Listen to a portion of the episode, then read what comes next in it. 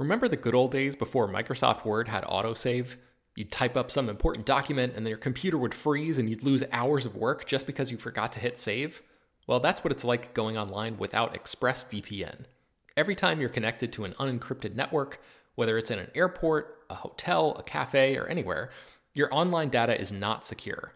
Any person on that same network who knows what they're doing can gain access to your personal data bank logins, credit card details, passwords, all the stuff you don't want people seeing.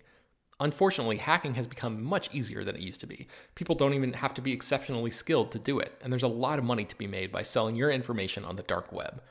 ExpressVPN stops hackers from stealing your data by creating a secure, encrypted tunnel between your device and the internet. It's incredibly easy to use. Once the app is running, you literally click one button to get protected. And it works on your phone, laptop, tablet, and more, so you can stay protected on the go. I've been using ExpressVPN for a little while now, and I can rest easy knowing my info is safe and secure. I've heard horror stories of people who've been hacked, and it sounds like a massive pain to try to get any resolution in the aftermath, so I am not interested in finding out what that process is like. Secure your online data today by visiting expressvpn.com slash slash film. That's E-X-P-R-E-S-S-V-P-N dot com slash slash film and you can get an extra three months free. ExpressVPN.com slash slash film. Hello, everyone, and welcome to Slash Film Daily for Friday, January 29th, 2021. On today's episode, we're going to have a spoiler filled discussion about WandaVision, Episode 4. We interrupt this program. This is Slash Film Editor in Chief, Peter Sciretta, and joining me on today's podcast is Slash Film Weekend Editor, Brad Oman. Hey, that's me and special guest from the MCU fan show, we have Sean Gerber. Hello, everyone. Thank you, Peter and Brad, for having me. Uh, you know, on the Mandalorian podcast, we have Brian Young, who I like to say is like the one of the smartest people uh, I know uh, in like the Star Wars universe. Like he knows more about Star Wars than anybody else that I know. Uh, and I feel like the counterpart to him in the Marvel universe is you. So I'm I'm happy to have you on here because I originally tried to get you on for the first couple episodes. Uh, you you were too busy for us, but uh, you know what? This is a good episode to have you on for. I think. Yeah, I'm really excited that it worked out for this week because I figured as we get closer, we're not quite there yet. We're episode four of nine, but as we're getting closer to the midpoint of the season, this is certainly when we expect the larger turning points. So I'm really excited to be a part of this one. And it was definitely a good one to talk about. So I'm very happy to be here. Yeah. With all these episodes, we have the four segments. We'll go into feedback from last week's episode. We'll have a brief, brief reaction, and then we'll we'll follow that up with like a scene by scene breakdown and into our speculation. So let's start things off with uh, things we have kind of learned uh, since uh, we last recorded last week. Um, someone uh, on Twitter pointed out to us that the Doctor who's actually named Dr. Nielsen. That's not something we brought up on this podcast. I know, Sean, I think you brought that up on your podcast. You're also doing like WandaVision breakdowns on uh, yes. MCU fan show. Um, so Nielsen is the, you know, the the ratings. They, they they they track how many people are watching episodes on television, or they were. I don't know. I feel like now with streaming, it's it's very hard to track that stuff. But uh, yeah, so uh, I, I think that name is not uh, coincidental.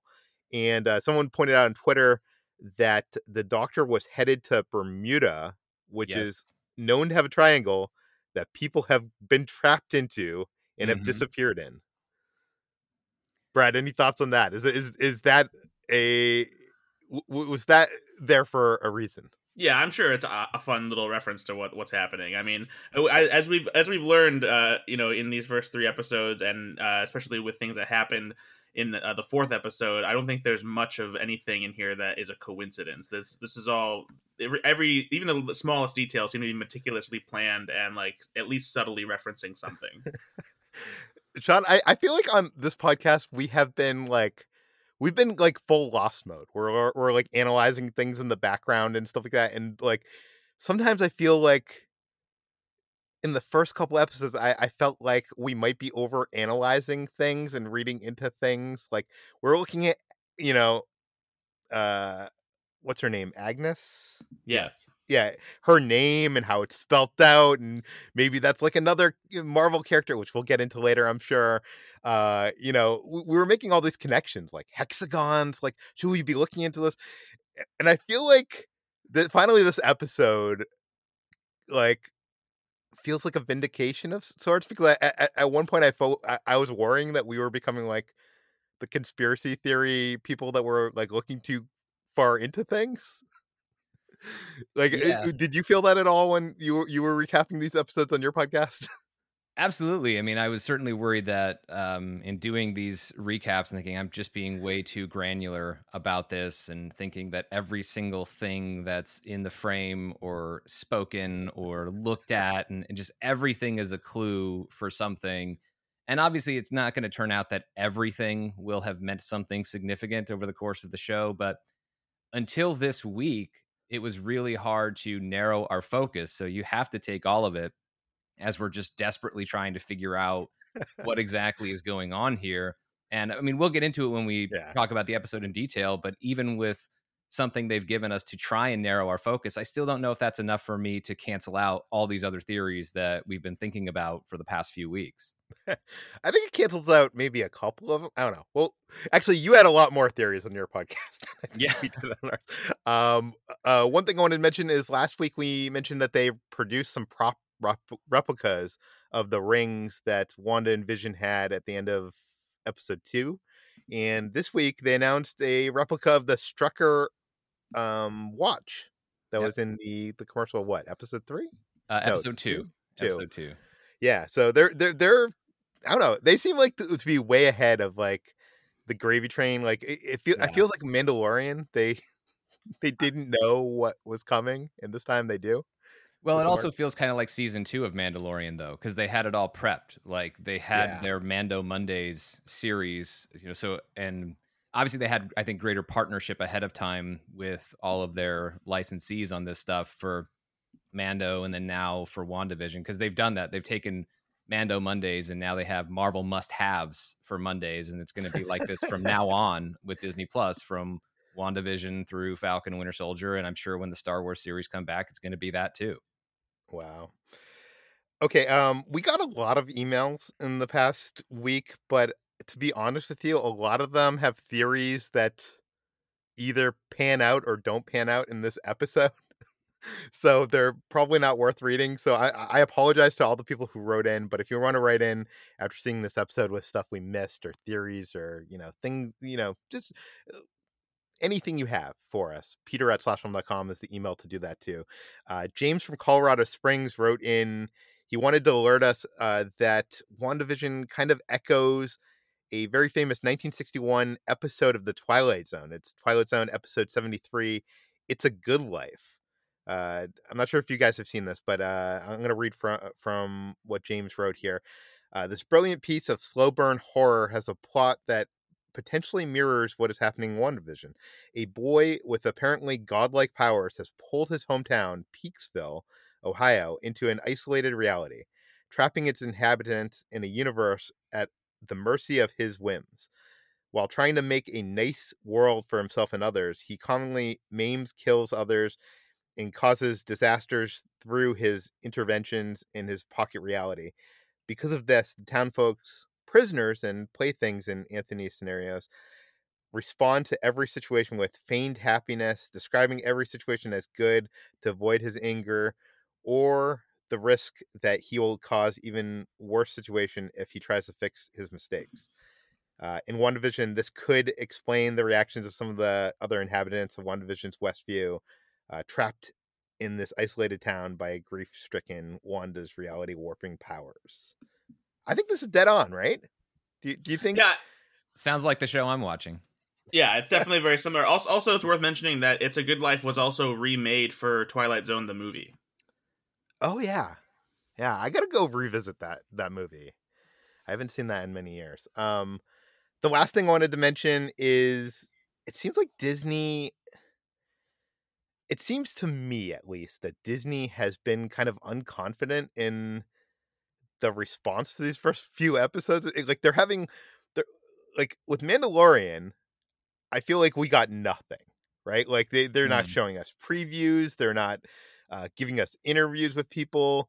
But every week, like there, we're offered like a new interview with the cast members, and like this w- week, like we got clips like that kind of like were a reveal of look, this isn't just going to be the sitcom. If you guys are worried about this being a sitcom and you're a Marvel fan, this is going to get more Marvel. Keep keep on to this. Like I love the show. I'm not saying anything bad about the show.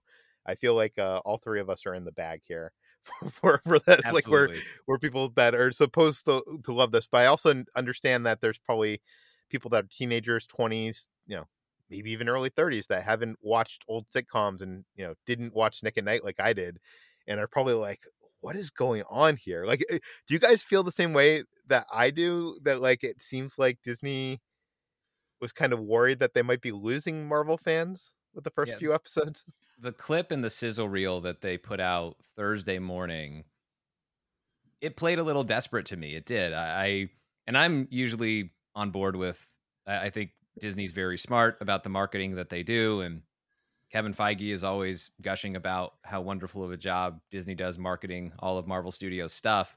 But it did play like they're a little worried that people aren't on board with the sitcom idea and, and maybe are worried that that's all that it is. But I also felt like it was redundant because the end of episode three shows you very clearly. I mean, the end of episode one pulls back and shows who you know. Well, I I don't know if we're talking Yeah. spoilers yet from the episode, but um, it it pulls back and it does show like that somebody else is watching something here. That there's a world outside of this, and episode three makes that very very clear. So I, I don't know why they felt the need to show as much as they did, and and maybe I'm just assuming too much, and maybe this was the plan all along that they've already these- they have their spots and what they're going to market and show when that it's all been laid out well in advance, and they're not reacting to any of the reaction online, which is still mostly positive from what I've seen uh, with respect to Wandavision.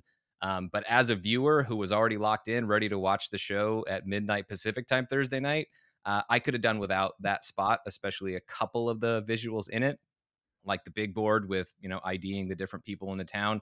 Uh, could have done without that, but yeah, I was a little confused as to why they were showing so much and and not being not playing things closer to the vest.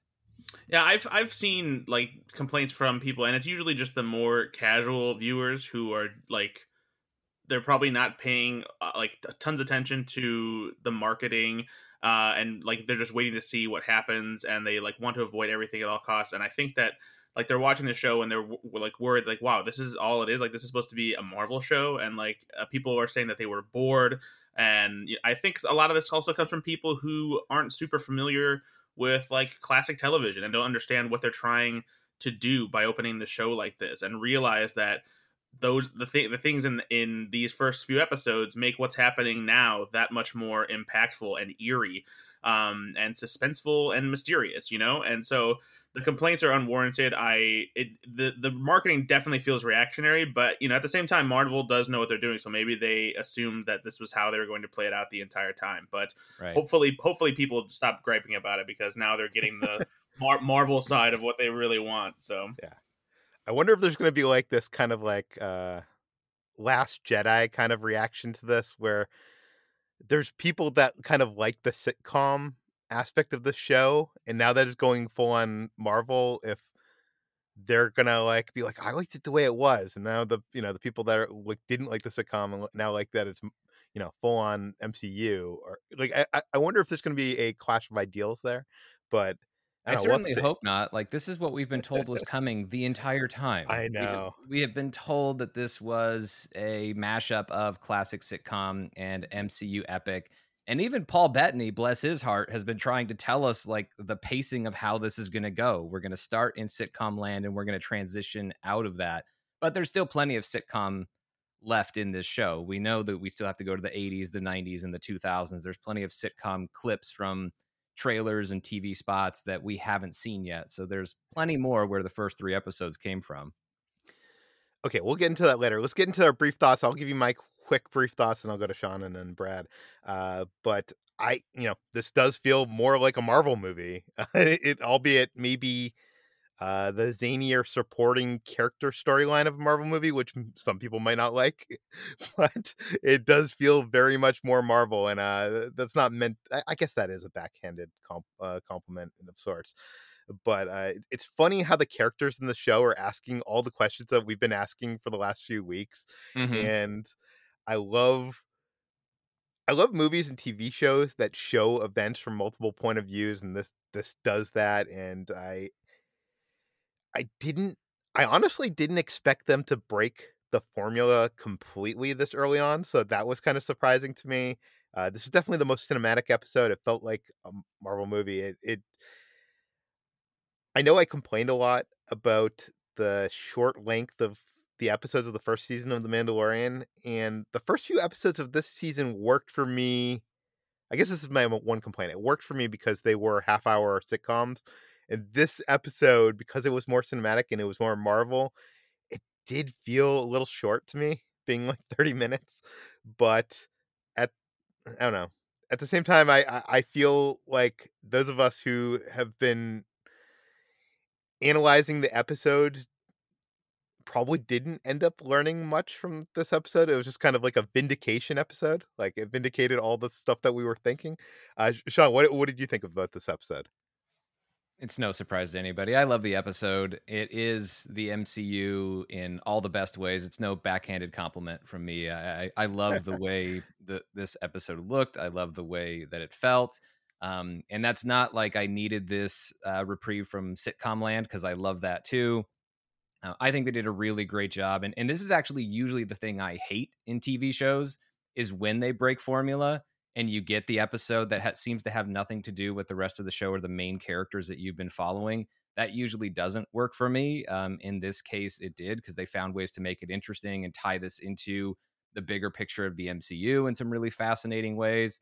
Um, so I loved it. And then as far as the length of the episode, when it ended, I definitely had that reaction of, oh, no way. Like, you got to be kidding me that this one is already over. But I don't know if that's because the episode really should have been longer or I just wanted it to be because I was enjoying it so much. Brad, what are your brief thoughts? Yeah, I, I absolutely love this episode. It's I even appreciate, you know, that uh, they went back to essentially before, you know, the the version of WandaVision that they would end up watching began so that we could see exactly you know where this all started and get acquainted with uh, you know the, the timeline and, and all that sort of thing and i was also impressed by how good it looks even you know despite being a uh, you know a tv show we saw we've seen you know agents of shield you know looked like a network tv show that was trying to be set in the marvel universe but they didn't have the money to really bring it you know full tilt and here this show looks expensive and it like it doesn't feel like they cut any corners by by any means. Yet it feels right in line with Marvel's work. Um, you know, arguments can be made for you know that there, there's a little bit of like veering into Marvel style that feels like it adheres to a, a formula that lacks a certain I don't know uh, uh, auteur style. You know, um, just because Marvel has has a very specific look for most of their movies, even when they bring in directors with specific styles. But this just I think the show itself is so stylish overall that you know that that's not really a problem for me. And if anything, it creates a, a proper delineation between the, the, the sitcom faux reality that uh, is happening on the show that is WandaVision and you know the real you know Marvel Cinematic Universe. Okay, let's get into the breakdown. Let's just dive into it because we have a lot to talk about this week. Um, the title of this episode is "We Interrupt This Program," which is perfect. Uh, yeah, it's perfect. It actually makes me wonder if the next episode is going to be, uh, you know, back to the, the regularly yeah, scheduled exactly. broadcast or something. Uh huh. Yeah. Uh, the opening takes place at the end of the blip. So, how awesome was this whole sequence that open, like the the cold open of this show? I guess is what you call it. Uh, what did you guys think? It was unbelievable. I loved it so much. I mean, the way that they did. I mean, the just speaking to the cinematic quality of it, I mean, the visual effects, the way Monica and everybody else just rematerialized in that scene. Um, no disrespect to Agents of Shield, I watched every episode, but yeah, the visual they clearly spent more money on this than any VFX shots like ever in Agents of Shield. At least more of it showed up on screen. I don't know, but it looked great. But it's also what it sold, and uh, it also kind of makes sense because this is the immediate reaction to people coming back from the blip is it's the chaos of it, it's the terror, the confusion of it, the tragedy of it. Like this story for Monica Rambeau that she dozed off while her mother was recovering from surgery, thinking her mother was okay, only to wake up and it's been five years and her uh, her mom's been gone uh, for three of those years. Um, I think it sells when we talk about just the permanent effects of Endgame and this permanent scar that Thanos left because for anybody who says, well, the Avengers were able to undo it, they can't undo everything. So much of this lasts forever and has, you know, tragic ramifications for so many people, including Monica Rambeau. And so the way they brought all that together, it was staged incredibly well and just a terrific performance by Teyonah Parris. Brad, any thoughts on this cold opening? No, this was uh, really cool to see because I I think that after Spider-Man from Home, uh, you know, a lot of us had questions as to even more so how this would affect, you know, just different parts of of the world on you know from a small scale to a global scale as far as like what you know half of the world's population coming back looks like and the kind of chaos that creates and it, it mm-hmm. actually made me like interested like i would watch an entire miniseries of them doing mm-hmm. episodes of this uh, uh, happening in various locations and the kind of yeah. panic it causes you know like i feel like they could um they could do a like a, what would feel like you know a typical network drama about this phenomenon that happened and how it affects just normal people's lives not even superheroes. Um because it was yeah just crazy to watch unfold everybody coming back. And there, i'm sure there's even like hilarious things that would happen from this. I mean you have to imagine that maybe at some point in the blip there were probably two people being intimate with each other and they just disappeared and then all of a sudden they reappear in some stranger's bed because they moved into their house right? well, and I think so, it sells like the you know because Far From Home does play it for laughs. Like they show the marching band disappearing, then they come back, and one of them gets hit in the head with a ball and everything. Yeah. And so like, and Aunt May, somebody thought that it was like that they was their husband's mistress or whatever because she uh, reappeared like in her old apartment or whatever that was. And what I, it also makes sense though is because they clarify later in the episode. I mean, obviously, we see right here, this is the immediate aftermath. WandaVision is actually taking place before Spider-Man Far From Home. Spider-Man Far From Home is take they say it's 8 months since the blip or people came back. So that also makes sense why they're mm. playing it for laughs when tragedy plus time equals comedy. Like people are probably more comfortable joking about it 8 months after the fact as opposed to immediately when it's happening when everybody's just focused on the chaos of everything. Yeah. It still it still raises the question to me: What happens to people who are like on planes or boats do they send the send, the official appear... explanation of that is uh, that it's you know they call him Smart Hulk for a reason. So like, and the the Infinity Stones and the Mind Stone is intuitive enough that it's you know bring people back safely. So don't bring them back in midair. Ah, see, who, this is, who this is why we have said that? Kevin Feige that? said that actually. Kevin Feige, yeah. yeah. Um, yeah, I was thinking that like when she reappeared in that chair, I was like, oh, good thing that chair was like in the exact same part of that room because yeah.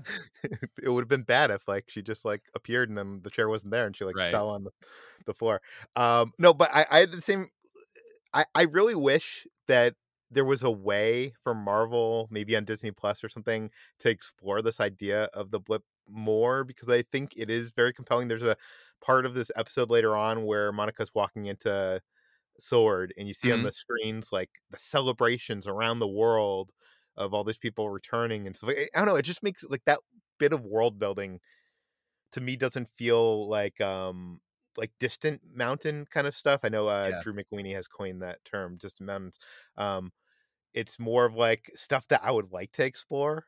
so uh, I don't know. Um, okay, uh, let's start at the beginning of the scene. Uh, it does start on this black screen, and I'm not sure if you guys noticed this. I had to put the subtitles on to like get this exactly, but there's a lot of uh, voice clips mm-hmm. from Captain Marvel. So there's like Maria saying, "No, I can't. I can't leave Monica," and then Monica is like, "Mom, it's okay. I can stay." Grandma, like so. There's a bunch of clips there. Captain Marvel says, uh, when they were handing out kids, they gave you the toughest one, mm-hmm. and then Lieutenant Trouble. So it, I guess that's probably all just there to key general audiences, you know, not us, not the people that have been picking this apart since uh, the beginning of this, that this character is uh, the little girl from Captain Marvel. I feel like that's more for us. I don't think the general audience remembers that Carol Danvers mm. called Monica Rambeau Lieutenant Trouble two years ago when they saw Captain Marvel. I mean, unless they've been rewatching, and maybe they have been rewatching yeah. Captain Marvel on Disney Plus, but I feel like that's the kind of thing where know, I, I don't know if that immediately signals to the general viewer that this is Monica Rambeau, um, but it becomes fairly clear uh, soon after that. Yeah, and I I do think it one thing that is very clear is the way that she reappears, like just the special effects and all the particles, I feel like everybody, even general audiences, get that. Like they don't Yep. need to be told about the blip or that it was about the snap. Like they're like, oh, I know where I am. Do you know what I mean? Like it's just like instantly, which is kind of cool. Yeah, those particles have that very unique look because you just remember the. I remember the audience reactions to the opening of Endgame when Hawkeye's daughter disappears. Um, when he turns around and you just see those little particles floating away, like everybody knows what that means, and so to see that same visual consistency as, of those particles as now they're rematerializing, it, it was it worked really well. Okay, Sean, you're in our Marvel expert seat today. Uh, we've known this character as Geraldine, but she is really Monica Rambeau. Uh, Mhm. What backstory should we know about this character from the movies and or comics? As far as what you should know, I think what they want you to pay attention to from the movie perspective is that, you know, that conversation is, you know, Monica's sense of adventure and, and wanting to see that in her own mother and in Maria Rambeau, but then also what she says at the end when she's like having the back and forth with Nick Fury, like she can go to space, like you don't know. Um, and she has been to space, as we find out in this episode. So she's definitely been living out this dream and these goals that she was setting for herself back in 1995. So there's that from the MCU perspective.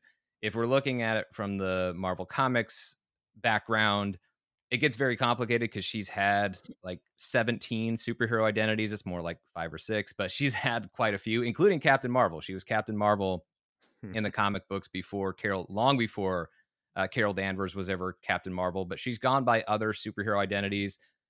It looks like Photon has the inside track to be her superhero identity from the comics into the MCU because that was her mom's call sign. And you see that again, Maria Photon Rambeau in the picture of Maria Rambeau in the lobby of Sword. So it looks like that's the way they're going as opposed to Pulsar or Spectrum. Uh, but they have still given her a captain rank. Uh, she's a captain with Sword. So really, that's the main, I think, thing from the comic books that's worth paying attention to is she does have a superhero background. She's not an agent of Shield or agent of Sword. That's not really her role in Marvel Comics. She's a bona fide superhero, and I think that's the direction we're going here. Yeah. And so far as we know, her mother didn't have superpowers, as far as we know, and she doesn't Right. have superpowers at this moment in time. Uh, depends on what moment we're talking about. okay, we'll get there later. Uh, I knew I knew you'd be on that train, Sean. Okay, uh, you know the, the the in the chaos of this hospital like lobby or whatever it is hallway, I was kind of thinking like because she bumps into a person, it would have been kind of cool if they could have like snuck in an Easter egg for a a future film or show of another character that came back from the blip. Do you know what I mean? Like it would have Yeah. been cool if like that person was actually someone and we realized that in another scene, but I think it's probably too Well, much production hassle to make I think it's that, and I think it distracts you from the emotion that the scene is trying to achieve. Like it, it wants you to feel Monica's loss, and you might miss that if you're thinking, "Oh, hey, it's that guy." Well, it could be a character we don't know yet. True. That's what I'm saying. Very true. But yeah, um, okay, so but I guess it would interrupt that character's Yeah. reappearance in his story. Okay, anyways, uh Dr. Harley is her mom's doctor. She informs her that her mom died of cancer three years Mhm. ago, two years after she got snapped away. Um, so this gives us a timeline. So this is in 2023, but it's further in that in in that year than Spider-Man. Was Spider-Man in 2023? No, Spider-Man: Far From Home presumably would have to be summer of 2024 because it opens with their little in memoriam Oh, school video. yeah. We throw the news uh, broadcast with Betty Brant. She says that it's been eight months since the blip, so we've gone through an entire school year in Far From Home. This is immediately after, and then even where WandaVision picks up when we see Monica at Sword, it's been three weeks since everybody returned. So this is still like August, September ish, 2023, uh, well ahead of Spider Man Far From Home. it's interesting that we're going to spend a couple of years catching up to where the timeline is in the MCU. We should point out, though, as timelines go, even with Marvel Studios being involved, Sony Spider Man movies are suspect as far as where they actually are placed, because we'll all remember the eight years later title card from Spider Man Homecoming. Oh yeah, yeah. So, and, and then here we are eight months later. So the number eight doesn't work out well for timelines with these Spider Man movies. So I don't know if we can fully trust it, but for now, Yeah. WandaVision is happening months before Far From Home. And I also will note that it's kind of genius that I mean they didn't know what was going to happen in our world, but it's kind of Mhm. uh, a genius set of circumstances that they are able to avoid ever addressing people in masks right. worldwide. so uh, they no- never have to address that in the MCU, I guess. Uh, okay, this leads us into the MCU opening, which I know Jacob brought up during our first episode how good it was to hear that, hear and see that opening for the first time in a long time. But I feel like it's become the highlight of my week. Whenever that comes on, I'm like, yes, it's time again. um, It just gets me so jazzed. It's such a great Yeah. fanfare. uh, okay, so we now go to Sword headquarters. Uh, the campus looks pretty big. Um, uh, Yeah.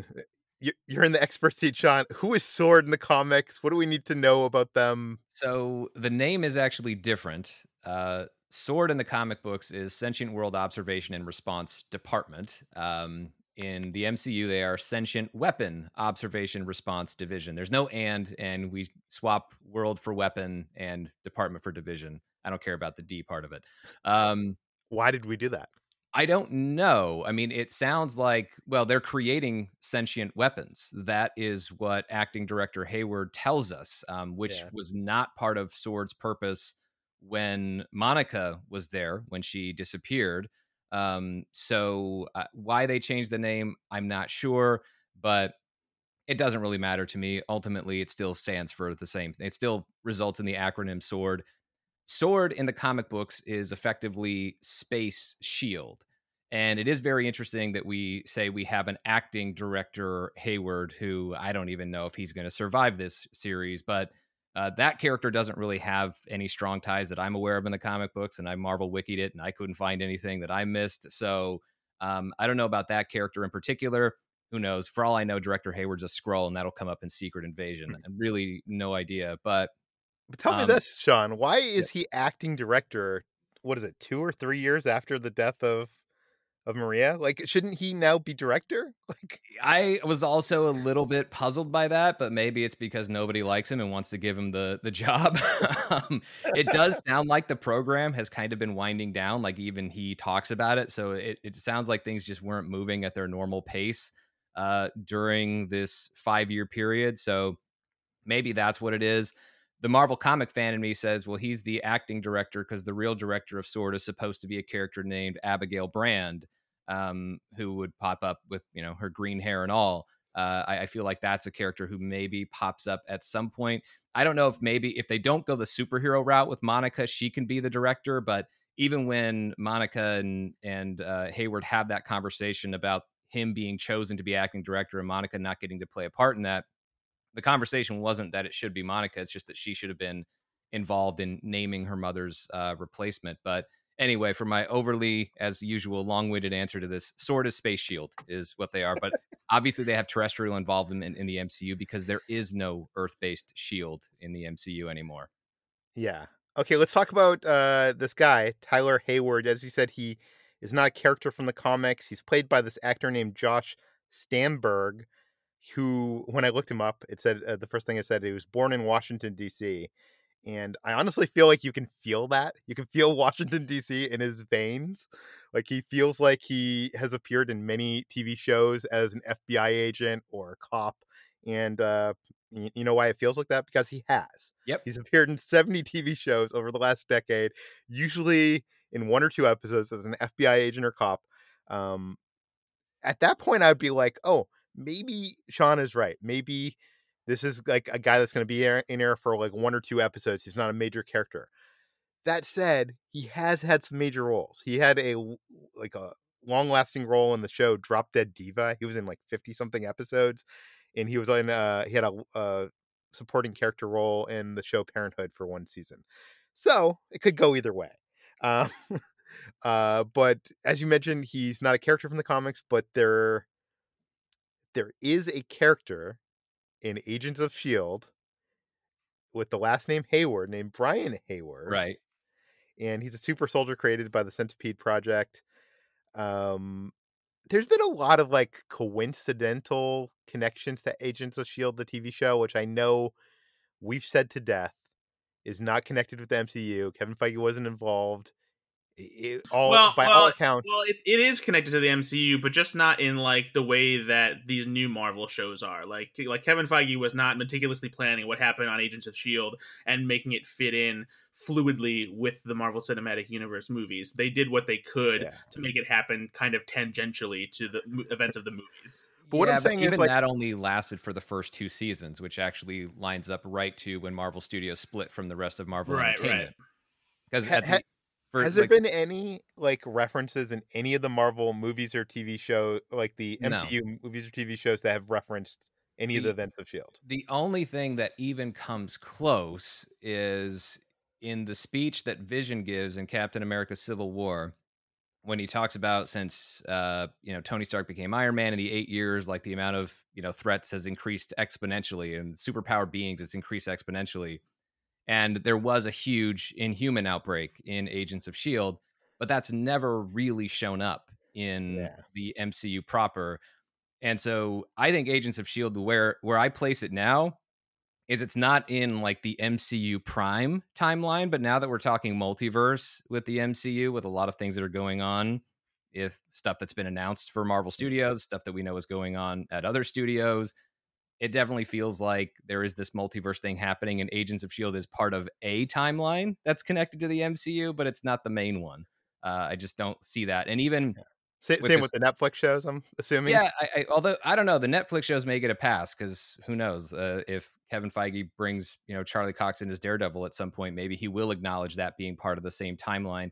But but even the Netflix shows never interacted with Agents of Shield. The Netflix shows were fairly isolated, so they actually could be brought in, and it would be easier to actually bring those shows in than Agents of Shield because there's a lot less that happened, uh, you know, that you would have to try and account for as far as why didn't all this other stuff pop up in the MCU? I mean, you have many, many, many, many, many Inhumans in Agents of Shield who are just never a part of the action in the MCU. So I don't really think Agents of Shield is true. I mean, it started out that way for the first two seasons, but it diverged on its own path for sure. It, had its own branched timeline if we go into endgame logic and all of that stuff.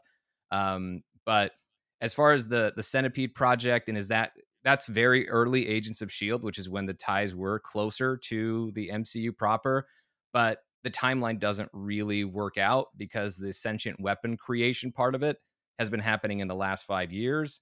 Uh, those first couple seasons of Agents of Shield are well before Infinity War and Endgame, so I don't really know that that connection is is lining up. It feels more coincidental than anything else. What about the blue Hydra soap from the last episode? I don't buy it because there's no connection for Wanda. These commercials are very clearly about Well, Wanda. Hydra's connected to Wanda. Hydra is, but not the soap. And the soap that everybody's talking about doesn't even take place in a real thing in Agents of S.H.I.E.L.D. It happens inside this thing called the framework, which is this artificial intelligence reality that was created. And yes, it is an alternate reality thing, but Wanda has no connection to that. And she has no way of knowing that Hydra made soap in a reality that didn't exist and Coulson had to go had to start making his own. So I don't really think that lines up. That feels more coincidental to me than anything else. The main point of the of the commercial is Hydra, and if we're tracking, we actually are going in chronological order. If we're talking about Wanda's history of trauma, it started. I mean, I don't think it actually started there, but the first story we ever got was a Stark missile, and we get a Stark toaster that takes too long to go off in the very first commercial in the first episode, and then we go to Strucker, who is Hydra, but it's a much more specific thing as far as him being the one who likely captured Wanda and her brother and was running the experiments on them with Loki's scepter, which housed, of course, the Mind Stone. And then we go and then we expand out in a broader sense that it wasn't just Strucker, it was this larger thing of Hydra being a source of trauma for Wanda. So I think that's what that really is what it is for me. I Yeah. don't really think they're trying to um, you know, all of a sudden uh, throw a bone to Agents of Shield. And Maybe they are. They're they're trying to be kind to the show after the fact, but none of this reads that way definitively for me yet. Yeah, I think you're right. Um, okay, so we see a plaque on the wall with Monica's mother's face on it, uh, with a photon, and uh, we see, you know, we we find out what has happened to the astronauts training program. It's basically been, I guess, abandoned because half the people disappeared and the other half are afraid to go up there. Uh, we see some familiar things in the background, like we see a Quinjet being worked on Mm-hmm. it's cool to see this stuff on like you know a TV show. Uh, Hayward, yeah. yeah, Hayward reveals that they have pivoted to unmanned drone missions, robotics, nanotechnology, and AI. He says sentient weapons, like it says on the door. Mhm. Monica says observation and response, not creation. Uh, Hayward says the world is different now and his face is filled with une- unexpected threats. So, uh, the thing I wanted to pose to you guys, I'll pose this to Brad first because Mar- Marvel Cinematic Universe has a long history of evil government officials who show up uh to do some some bad things. Remember like robert redford's character uh pierce? Alexander pierce? Yeah. Alexander Pierce. uh, yeah and so you know when i see a guy like this i'm like oh maybe he's up to no good. Brad what do you think? Do you do we trust this guy Uh, you know, it's it's tough to say. You know, it's one of those things where you would think after Shield, you know, was infiltrated by Hydra and was revealed to be this huge evil government organization that we wouldn't be so quick to trust another one. But as we've also seen in the history of many governments, countries, including our own, uh, people aren't always smart enough to avoid those situations. And so, you know, um, per- perhaps there's a you know the the hope here that maybe because things have expanded so much more as far as our knowledge of what's out there beyond earth and in the universe that this is some you know a legitimate organization that's trying to help balance that. You, you would hope that nick fury um maybe has some hand in it. Uh you know I, I do think the conversation about you know maybe even Skrull involvement is is potentially interesting and you know could bring you know some nefarious activity. Could also just be something that actually helps us in the long run to have you know knowledge of what of what else is out there. So I there's nothing that I see so far that makes me distrust him. But you know, comic books have also shown that uh, we're not beyond being fooled by these kinds of organizations. Yeah. What do you think sean I mean, no disrespect to Josh Stamberg. I'm sure he's a quality individual, but he just looks like a guy you can't trust in this show. So, uh, yeah, of course, that dude's up to no good. Um, I, I think you know you see him throughout the show. He's dismissive of Darcy. He's dismissive of Jimmy Woo, um, and he's totally wrong when he's dismissive of Jimmy Woo because we lose Agent Franklin, the also known as the Beekeeper. Like we've we it it seems like this guy is in over his head and even there's that there's that look that Monica kind of gives him when they- they have this talk about how awkward it is that he's the acting director. Like we both kind of know you're not qualified, but hey, you were still there after the blip, so why not? Um, but he, he could just be an unqualified stupid person eh? it, it, it could be this incompetent not he could you be know, a um, bad guy but I think there's a, a few things to kind of land on. I- I've mentioned obviously there's the possibility that this guy doesn't even survive the end of this series. I, I, I'm sure he's going to be in more episodes, but if he makes it out of this series alive uh, and still in this role, it is interesting to see him mention uh, specific things like robotics and nanotech because that most recently in nanotech we've heard Tony Stark talking about that a lot. That's the last suits that we saw him using in Infinity War and Endgame. And we know that we have this armor wars thing coming up that it's people going after Tony's technology and Rhodey's going to be battling against that. So maybe maybe Sword will ultimately play a role in armor wars and maybe uh, Josh Stamberg's director Hayward may come up against Rhodey at some point, although I think they'll probably find a bigger villain for that at some point. Uh, but that's something worth keeping an eye on, at least for now.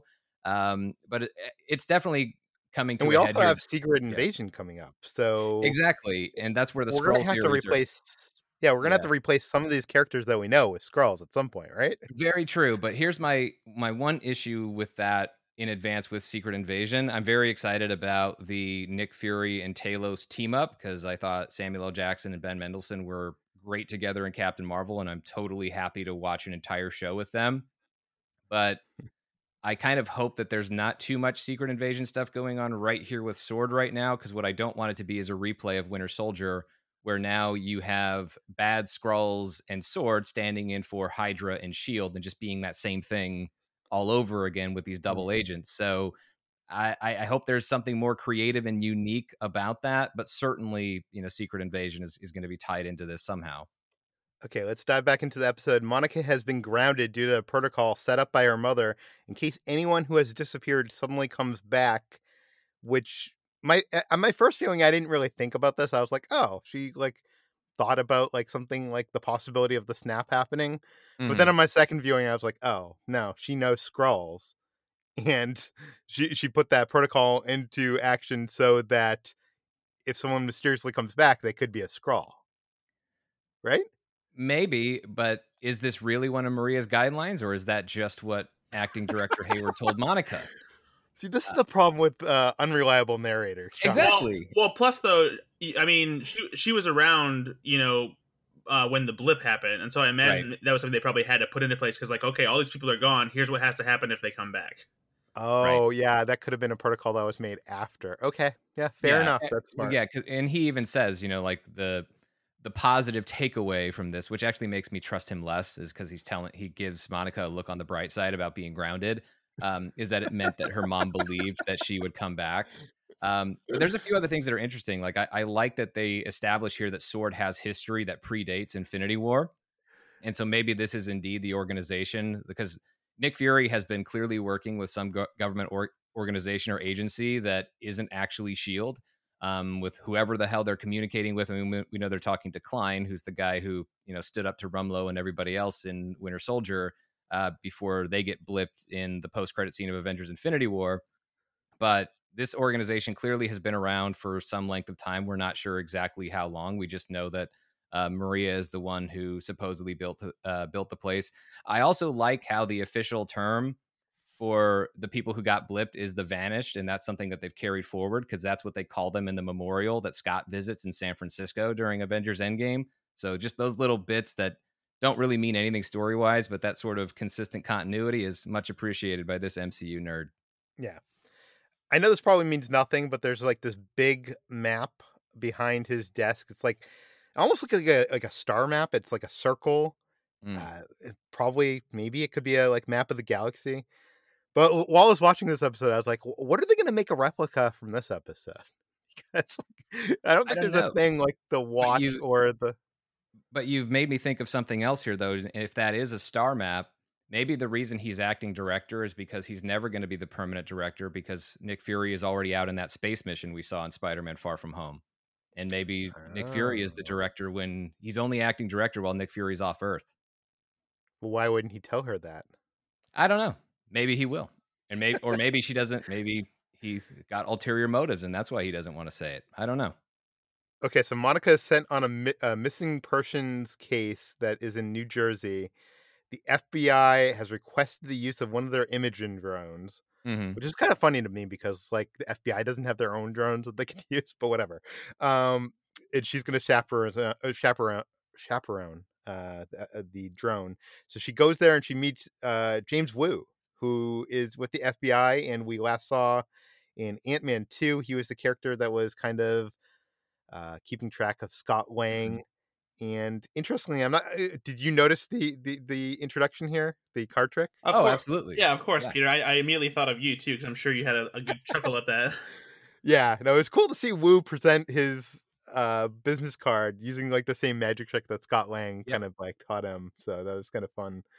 Yeah. Um, I mean, he was having a tough time of it when he was first practicing uh, in his office in Ant Man and the Wasp. So I'm glad to see that he's mastered it. His uh, Yeah. he's been working very diligently on his close up magic, yes, which He's maybe been is a watching strong that. clue that- Uh, yeah, it's a strong clue that he wasn't blipped because he's had time to Oh, oh. figure it out.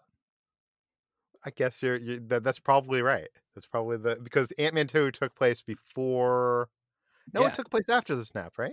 No, uh, it takes place like concurrently with it, and Yeah, then we get with the it, yeah. yeah, and then soon after the main story is gone, we get the mid credit scene, and Yeah. yeah, Woo's gone, or everybody else is gone, but Woo must have still been there and had plenty of time to practice. you know, uh, after I watch this on at midnight when it hits on Thursday, uh, Friday morning for me is like four hours of research for this podcast, like trying to put everything together. And I do go like through like Twitter and see what people are talking about and stuff like that, um, to see if like anybody noticed anything that I didn't. And one thing I noticed that not many people are talking about here, in particular, is the missing person. Like it seems like a thing that is just put out there of uh, the reason it's the like the thing to get them there, and it's like not a big thing. But to me, maybe that missing person is a big part of this mystery. I think Jay? so. Yeah. What do you Well- think? Well, because I feel like if if the missing person was just a reason to get Jimmy Woo to New Jersey and discover what's happening in Westview, and that of course ultimately gets Monica and Sword involved, then I feel like as they're going through this process of IDing people, you ID that witness in this episode, and Jimmy Woo says that's my guy. Um, but they never mention it again. He just says, I've got a witness set up down the road in Westview, and this morning it looked like he flew the coop. And then it's, of course, going through. They do also use that to illustrate the selective amnesia that some people have, like nobody who knew this person had ever heard of him and all of that. But I feel like you circle back to it and you you just close that loop if the witness isn't supposed to mean anything later on down the road. So at this point, I I think it's more likely than not. and I'll probably end up being wrong, but I, I'm with you. I, I think this is actually going to turn out to be someone significant in this story. Brad, any thoughts on this one? Uh, no, I, I hadn't really thought about that because if anything, I just thought it was the gateway to them, you know, just just simply discovering Westview. But it would be interesting if that was a character that did come back to be an integral part of figuring out even more what happened, or maybe even you know somebody who wanted to bring attention to the situation without being directly tied to it or something. Who knows? What was the actor that or actor was the person that's playing Ralph on that big board? Um, Because I know Agnes was not there. yeah, uh, Agnes is on the board, just not identified. Um, Yeah, the uh, which I think is obviously key for her character, but we'll talk Uh, about that in a bit. we wouldn't know if Ralph was on the board because we've not seen Ralph. Um, but there was no mystery person who was up on the board. Um, who you know, or we're like, who's that person? We haven't seen it yet, and to even guess that that's Ralph. Uh, Ralph so far is just like the sitcom trope of the deadbeat husband that a wife complains about. But I still feel like that could ultimately end up being an actual character in here. Hmm. Or maybe he's the uh, missing person. I don't know. Or the the, the witness. Could be. um. Yes. Okay. We'll get to that later. Okay. N- not only can he not find the missing person, but he can't find anyone who knew him, and the local law enforcement claims that the town of Westview doesn't even exist, even though the sign is right behind them. So, can either of you explain to me what is going on here? Because there's a sign there. There's a town. Are they not able to see it? yeah. Their their mind has been warped in such a way that anything tied to Westview has is now as acknowledged as not existing. It's all, any memory or reference to it has been completely wiped from anybody who was previously a- aware of it, or at, le- at least in that area. right. They Yeah. do mention an Eastview though. I Does think Eastview I, exist. I think that's just the yeah the, the substitute for like the what, whatever knowledge was there maybe about Westview. Now it's just Eastview. Yeah, I think so too. I I think Eastview is a stand-in for Westview. It's what replaces it for the people that it's been wiped from their minds. And I think Monica is on the right track when she says, like, why don't why can we see it and know that it exists and these other people can't? And yet it's because they have no previous tie to it. Um, and you could say that whoever's generating this reality, which this episode offers an answer by the end of it, I can say that's part of the that's part of how it's protected and that's part of how it's insulated from everything else is that the people who would come looking don't remember it so they're not going to come look um, and they're not going to come look and also it's not just the town. Remember what jimmy woo says about his witness. All of his known associates and relatives they they acted like they said they had never heard of him. So it's not just the town that's disappeared it's the the people within it have effectively disappeared from the world. Did did he say it in in that um sex pronoun? uh, he did say he used he and him when describing the witness Hmm, so I- I thought the same- Couldn't my- be Agnes, right? Yeah, my first watch through, I actually thought on my first watch through, uh, watch through, I thought, oh, it's going to be Dottie because he never see, he's not watching the TV when Dottie appears. He's calling on the radio, um, but he does use he and him pronouns. Interesting. Okay, now I know that there's a lot of stuff dropped in the background here. Sometimes it's like an Easter egg. Sometimes it's a uh, some kind of clue to let us in on something. I did notice that the cop car is numbered cop car 1966, which sounds to me like a year. And I looked up that year. I looked up Marvel. I looked up any kind of character that could be possibly connected to this series, uh, and I couldn't find anything that was introduced in 1966 other than the organization AIM, who I know Mm. we've talked about in the past because there's these these people in these yellow suits, which Yep. I think that thing kind of gets dismissed later in this episode. hmm But uh, what, what do you think? What do you make of 1966? Is there anything there? Is is a reference to anything? No, I don't think so. I mean, we see the number on the helicopter again is 57, which most likely is a, a reference to Avengers 57, where Vision debuted. Um, but I don't know anything as far as 1966 that would be specific to this story. It just seems so specific, right? Like, Yeah. why not be 66 or I don't know. Okay, uh, Monica fly, uh, flies a sword drone into the town, down the street, and it disappears into the energy field. Um, Brad, was it you or was it Ben who predicted that this kind of thing? But we thought it was going to be a real helicopter.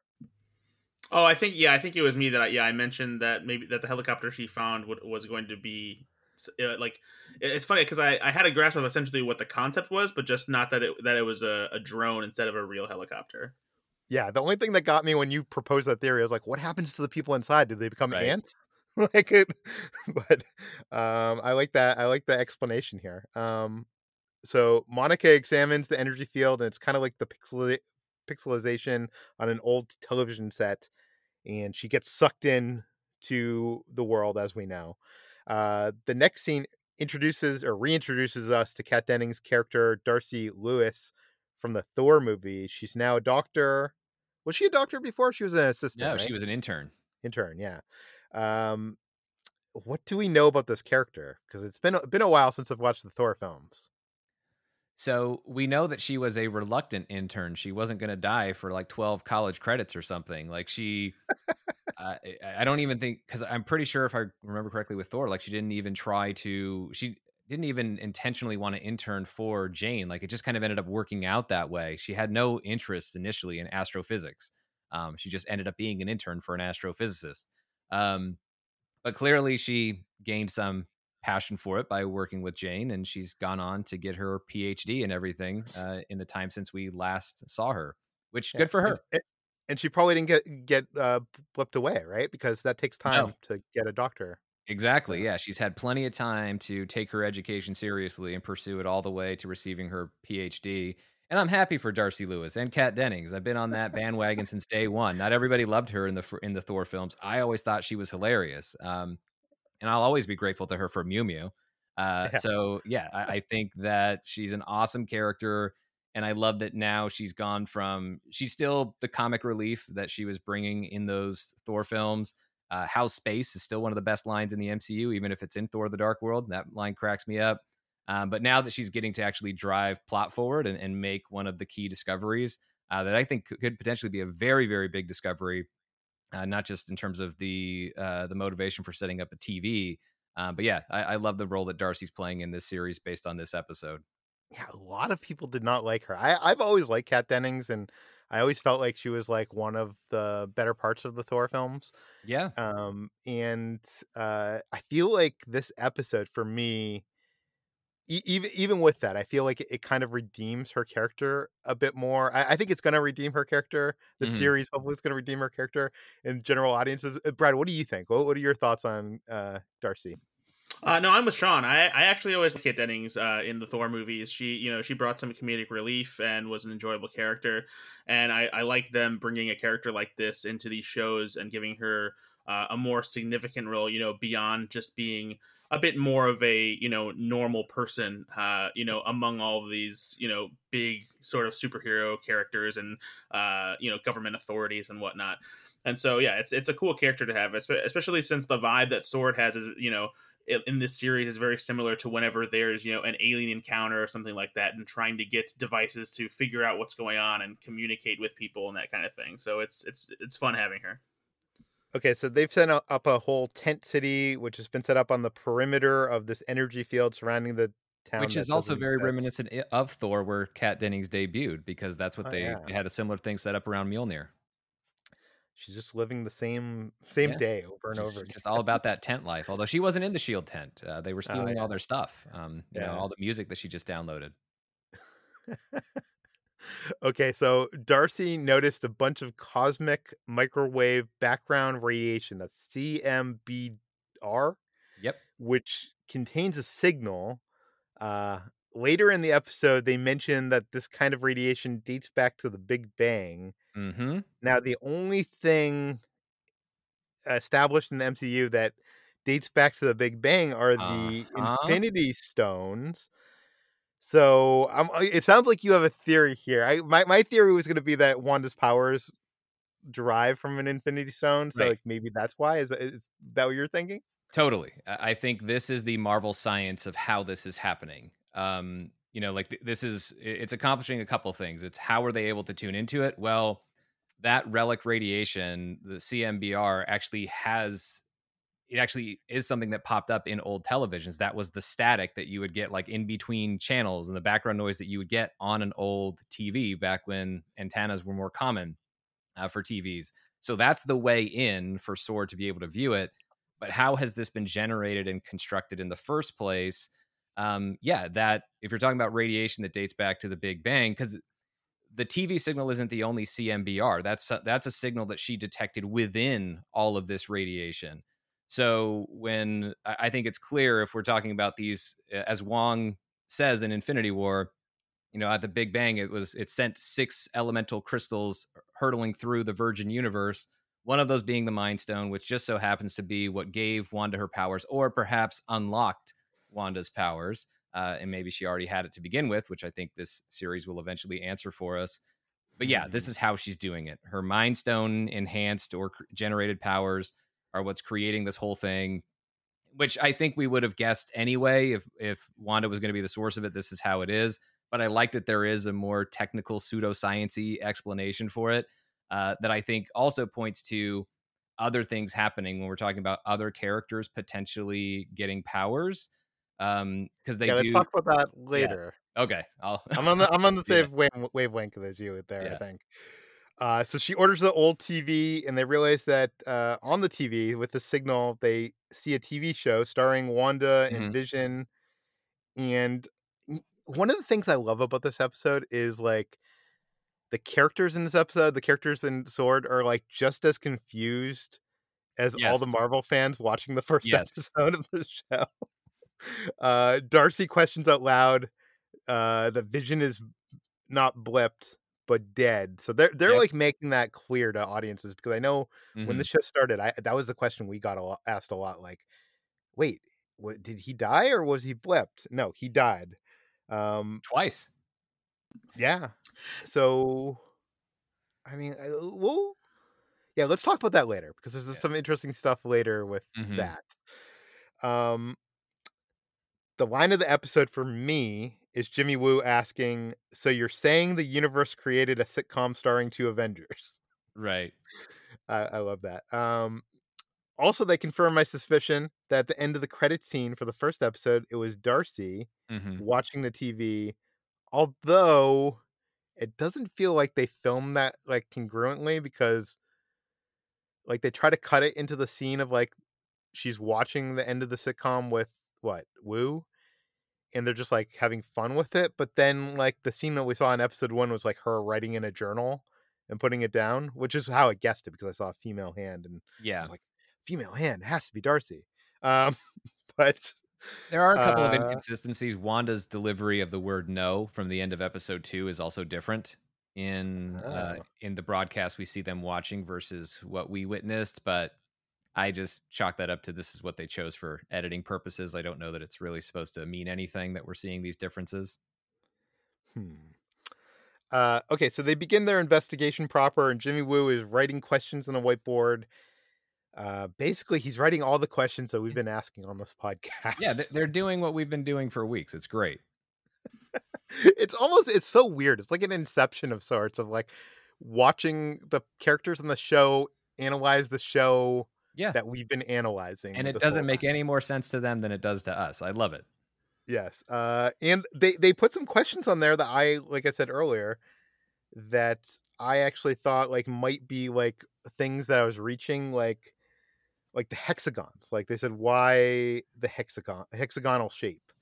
which is something I was like, oh, maybe that's just like a stylistic choice for this television show and like you know based off you know the gem and vision's head like you know maybe there's nothing more to that maybe that's like just a visual choice but it seems like there is something there because they're putting these questions on a board Mhm. for the general audiences that don't have this podcast to be like here's the questions you should be concerning yourself with right Well, I mean, that's I, what i think I think it's just because they're watching the exact same show that we did for the first three episodes, you know, and Yeah. so Right. they're they're figuring out things just the same way that we are, and it's because they even have Skrulls written on the board as a as a thing of like like is the, is there something here involving them too, you know? So there's Right.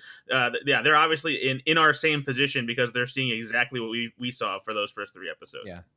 And they also Yeah, don't men- know. Yeah, they don't know what means something and what doesn't. You know, why a hexagon? Is that going to be important, or is it ultimately not going to matter what shape this perimeter is? And this- we don't we don't know. Yeah, we should also mention that, whatever like- you can find. Yeah, the perimeter's five uh, miles, and they show this like they have this 3D computer table thing that looks cool because it looks like it's tech that was made for like Iron Man or Avengers or something, and it shows the perimeter being this energy field that's in the shape of a hexagon. Um, what were you gonna say, Brad? Sorry. so this this um this, this episode made me wonder um more a thought that I was think um had at the end of the third episode, which is how the difference in how time is passing between Mhm. the neighborhood and what's outside because we finally get to see uh Monica physically thrown out of Westview. And it's daytime in Westview, but then when she when she flies out and it lands in the middle of the the tent city that Sword has created, it's nighttime. Mhm. So, how is there any downtime for Wanda and the sitcom world, and as, as opposed to what's happening outside, or is it all happening, you know, episode after episode, o- only over the span of what would essentially for us be and for Sword an hour and a half? I think time and space is not working the same way Right. inside that bubble than it is outside the bubble. But I will say, Brad, that this is a question. I'm like such a like nerd about those kind of things, and I'm like wondering, they're not like they're they're there for longer than a eh, you know an hour and a half. Yeah, and, So- and, then, well, and there's there's a there's that that quick shot we see of um of Monica in the show, but at a moment that we hadn't seen her yet in the show. Right. Yeah, the conversation between Agnes and Wanda, which looks like based on Wanda's pants, it's set during the 60s episode, but it's not a scene we saw during that episode. So other things are happening. Like, I guess the the show that we're seeing is a, a different edit than the one that Sword is seeing for whatever reason. But um I think time is passing in a similar fashion, but it's not quite the same. Like everything so far in this reality seems to be a day day one was Wednesday, August 23rd, on the calendar anyway. And that was the day of the dinner party, uh, which also would have been the day that uh, Monica first went in there, even if she hadn't been fully cast. Because day one outside of that reality, it begins in the morning in Oakland with Jimmy Woo not being able to track down his witness. Going to, I mean, a lot happened in that first day because he says this Yeah. morning he lost his witness, and by that same day, he's in New Jersey and has already tipped off Sword and already received help. And, and Monica drove from wherever Sword is to meet Jimmy Woo in New Jersey. But it's 24 hours later when uh, when Darcy arrives. So that's basically day two, uh, effectively. But we also don't know how long this reality was going on before Jimmy Woo noticed that his witness was missing. But in the sitcom realities, each thing seems to be a day. The only thing that throws me off on that is during the 70s episode when Vision thinks that Wanda is going to have the babies on Friday, she says that's three days from now, uh, which it wouldn't be because actually the 70s episode would be Friday if each episode was a single day. And this is Yeah. really a very long way of me saying I don't know how time is working inside that reality. Yeah, Uh, it's very, very weird. It doesn't seem to be exactly the same as what's going on outside of it. But I also like how they explain the noises. All those explosions and loud bangs in episode two was all these different drones that Sword kept flying in there and just losing. Oh, I didn't even think about that. Yeah, that's smart. Um, I I guess for me, I, I'm less concerned of like how time works inside Mm. the what do we want to call it? Energy field, bubble, hexagon? I don't know. You could just say inside Westview. I mean, I don't And know. Westview, yeah, Westview. Yeah, we could call it Westview. Um, I'm more concerned like how they're how does the time that they're how are they viewing it outside of Westview is what I what I'm kind of concerned Yeah. about. Like so when that episode ends, what happens after that? Like is it just off the air? Is it just like fuzz or like does it replay that episode? Because at one point like they interact with the episode where it's Yeah. I think even on the board it says same time and space. So Yeah. they seem to think it's the same time and space. Well, I think it's a question mark though. It's their question same time and space. They don't know. I think that's one of the Mm. questions they're trying to figure out in the same way they're trying to identify why it's sitcoms, why there's a hexagonal shape for this perimeter around Westview. Um but By yeah, the way, I, I I had this theory on a previous podcast. I'm not sure if you said the same theory on your podcast, Sean, but I Mm. wanted to get your thought on this. I, I theorized that while we were waiting, while they were waiting for that bomb to explode or something, that they like sitcoms were on and they it was kept what kept her sane. And that's um, why this is kind of that we're going to learn something like that. I I think the sitcom thing actually even happens before um you know as I don't know how they're still watching a TV uh like after it, it totally imploded their apartment uh I, wherever they were at.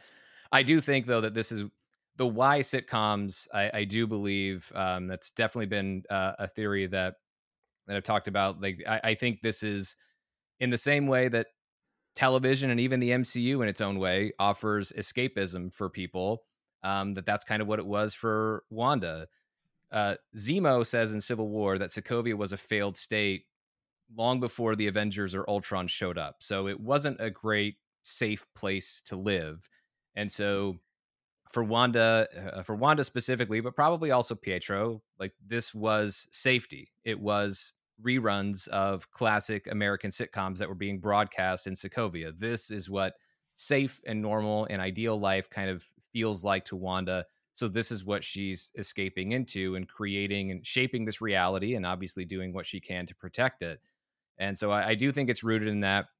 While I don't know if they watched sitcoms while they were waiting for a Stark missile to explode, and thankfully never did, it wouldn't surprise me if we do get a moment where we see uh you know Wanda and Pietro as kids you know at that moment where the you know the missile struck and maybe they are in the room with mom and dad who may or may not be the two actors who keep showing up in the commercials and that's when the first they're watching sitcoms when that first stark missile hits um it wouldn't Yeah. surprise me if that's the way it plays out in the show I do think that all these questions and things on this board are not just questions that they have, but are things that they want us to think about. The why sitcoms? Mhm. Is it the same time and space? Is Vision alive?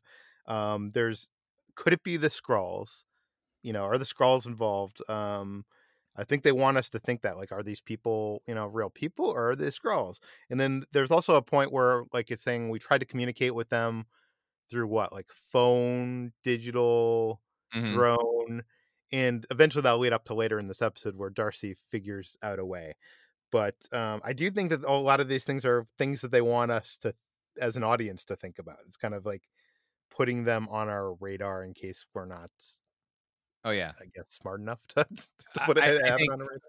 I, I mean, I, I think everybody they should know that everybody's wondering these things. These are the obvious questions uh, that relate to the show, but it is kind of that way, kind of like we're seeing with the way they're experiencing the show. They're experiencing it like we are. Um, so it's like, yeah, us too. I, I think is kind of the Yeah. message of Sword's investigation in this. Yeah. Um, okay, so Darcy starts putting names to the cast of characters. Mr. and Mrs. Hart are actually Todd and Sharon Davis. A lot of these names on this, actually, all these names really don't have any connections to Marvel characters or anything. I have noticed that Sharon Davis and John Collins, which are two of the names there, are art directors on WandaVision. So, so there's uh, you know a fun tie in there. But did you notice anything that I didn't? Other than No, and, and the names that we get when they play the credits at the end of the 70s episode, at, when it just cuts away from Wanda confronting Geraldine slash Monica, that's also people who work on the show. Um, so yeah, I, I, I don't think there were actual Marvel connections there. I, I think the main point is that these are actual people. Um, because we I, that was one of the questions that was being asked by uh, by all of us and being speculated about is who are all of these people exactly and what is the nature of them and it's like no they're just regular people who are somehow trapped in this Yeah. We should notice that the note that they all have New Jersey license cards, Yep. which ma- leads me to believe that that they're probably just people that live there. Yeah. But uh, two notable names missing from that list Mhm. include Dottie and Agnes, although There's also the mailman. oh the mailman too, yeah. Um, and I'm sure there's some people at that magic show in the town, but Right. They're a lesser characters, so that doesn't really like non-speaking roles, right? Um, but Dottie, I think you could explain that she hasn't appeared yet, right? Yeah, she hasn't appeared at that point. Um, and Darcy even says uh, when they're setting up the radio contact, uh, Jimmy's not watching during that moment, which is part of what ha- had me wondering if that was the witness before I went back and re listened to the dialogue and heard the pronouns. Um, but unless Dottie uses male pronouns in reality, I don't know. But um, as far as uh, that character, yeah, she just hadn't come up yet in the episodes at that point in the investigation. So that might be why she's not on the board. But I still think Dottie is going to be a big deal. Maybe not as big of a deal as Agnes, but certainly Agnes sticks out like the sore thumb because she's on the board and they can't identify her yet. Yeah. And they finally realize that Monica's in the show, as you mentioned. They see the sword drone toy, which is in color. Darcy theorizes that it became a toy to render it useless. Mhm. And I think Darcy's right. um, Well, it's it's also confirmed with the tether for beekeeper guy turns into a just a jump rope uh, with the part they're able to pull back after he goes through the barrier. Well, not not and not just the jump rope, but but his entire appearance goes from being what is Right. would normally be a biohazard suit to a beekeeper suit, wi- including the Right. bees that surround him. Exactly. Yeah. Which I do think is an AIM reference, um, you know, in a comic book way, because their hazmat suits that they wear, they're often referred to as beekeepers. So I do think it's a little nod, but I don't think it's, and it, I, I don't think it's meant to suggest to us that AIM is back in the MCU. AIM was tied was tied in pretty closely with Aldrich Killian, and not so much their larger thing. Although maybe if we get MODOK in the in the MCU, we'll we'll get a proper AIM. I don't know. yeah, that was Iron Man 3, right? Yes. Yeah. Um. So, oh, and also I was gonna mention that on my first viewing, I saw the guy in the uh the hazmat suit go into the sewers while it was raining, and then obviously when he comes out the sewers in the show, Mhm. it's not raining. But I think he come. I think that's like a day later, or it's some time later, right? It's not th- at. It's still not raining at that point. So, because Brad was saying before the the timelines how it is a little bit different. Like she got thrown out. It was nighttime, but Yeah. daytime in the world. So Yeah, I mean, he goes in before they've even started watching the show. Um, and so uh like yeah, it it took him a while to to get there and that could be another thing of time working differently like you know, they didn't uh Monica went in there long before he did and it took a while for her to actually show up in the reality. So, you know, maybe when you cross through the barrier you don't immediately pop up in Westview or even if you do, it takes a while for you to actually get involved in the action. okay, so Darcy has this idea to mimic the frequency of the radio in the show to communicate with them on screen. Woo communicates with Wanda at the poolside community meeting, um, which we kind of knew because we knew that was his voice and hmm I feel like a lot of the show, uh, like this episode, is confirming things that we suspected. Yeah. Uh, but there is, it is interesting because from them, their end, it seems like it doesn't work. Are they seeing a different cut? Brad, what do you think? Do you are they seeing a different cut of this actual moment for broadcast? Is she like changing the broadcast? It definitely seemed uh, we, uh, there is evidence of that. Um, like very quickly after that, that something happens where there's a, there's some kind of cover up, and that we don't see everything that happens in Westview, and that that happens in front of Wanda. So there's clearly some uh, you know quote unquote editing on the part of Wanda as to what's being put out there, which makes me wonder altogether why it's uh, like. This is something that's even being put out there in that form you know what what purpose does it serve? Like the, why would she give anybody an opportunity to stumble upon this and potentially try to stop her? Which which also feeds into the idea that maybe she's not the only one involved in this the mm-hmm. creation of this sitcom world because it would seem weird if she did something that would just give her up you know um but but yeah so so whether it's wanda that that is messing with the actual signal or if it's somebody else you know it's that i think i, I don't know i don't know. The the other thing I wanted to mention is that jump rope that like I, I feel like we've all played with the jump rope of that Mhm. quality of like what is it like 50s or 60s or 70s like i know i had one or we had tons of those in like my gym as a kid. Um, and i think the interesting thing here is not that it turns into a jump rope but when they reel the steel wire back it, it uh the they they have the a piece of the jump rope in the the reality outside of westview which to me maybe signals that there's a way to pull things out of the energy field. Well, and Monica, when she goes through it, she's wearing the same clothes Yeah. that she was wearing inside of it. So, yeah, whatever's inside, if it goes through the barrier, can remain intact. Don't know if that principle will apply to Vision. Uh, that part will remain to be seen. But um, yeah, it, it definitely seems like um, oh, when you're going through the barrier, you change. But if you're coming out of it, you it whatever it is, the physical properties remain the same as as they were when they were inside Westview. I just thought of something. What? What what if what it- the bubble that's surrounding Westview isn't just a force field that keeps it separate from the MCU, but what if it's the the like the is, has become a gateway to an alternate reality, which is why Vision is somehow back, and maybe that there like there is a Mind Stone in that alternate reality that she's used to bring Vision back, but only here in the middle of this you know neighborhood in the middle of nowhere. That maybe it that that is like one of the alternate Earths that exists that she that she's living in.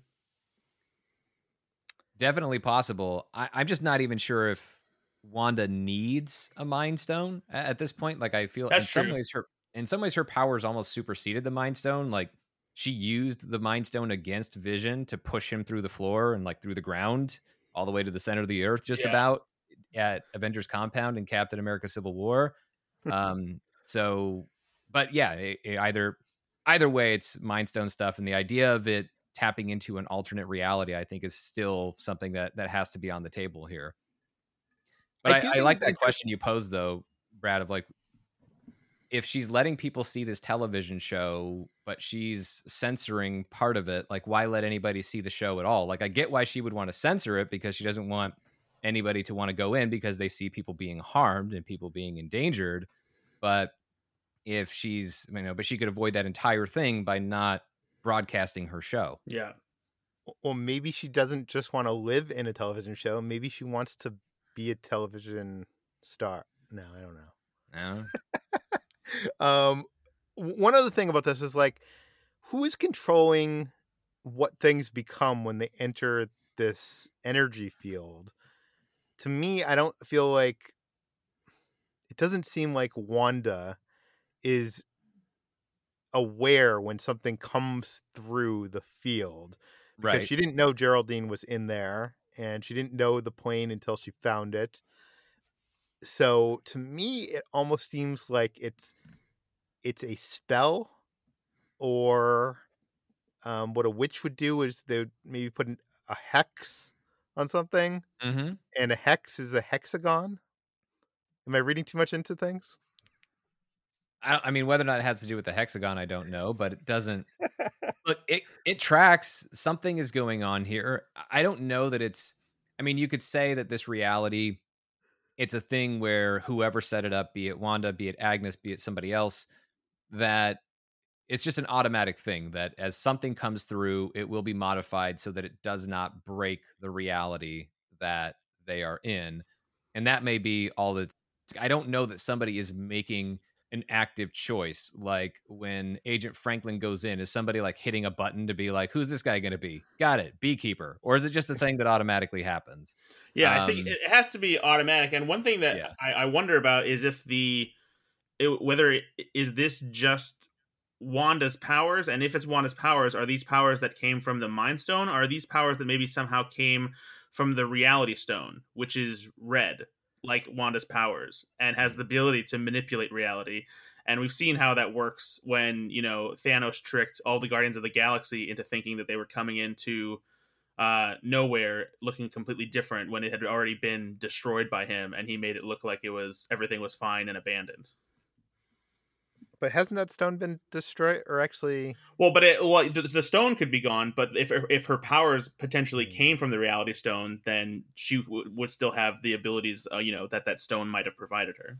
Yeah, we just haven't had a connection between her and the Reality Stone in the timeline, though. Like, we've right? No, yeah, yeah, for sure. We, we haven't seen it, you know, and so obviously, you know, the the stone that was in Loki's scepter is the one, obviously, that w- Yeah. would be there. And ultimately, the reason why the powers may be red instead of any power associated with the Mind Stone, which we've seen blue when it was inside the scepter, and then we see yellow energy, is certainly one of the prevailing theories that's out there is that the Mind Stone did not give Wanda her powers. The the Mind Stone merely unlocked the powers, and did that uh, unlock the mutant gene or Right. some other MCU explanation for how she has her powers?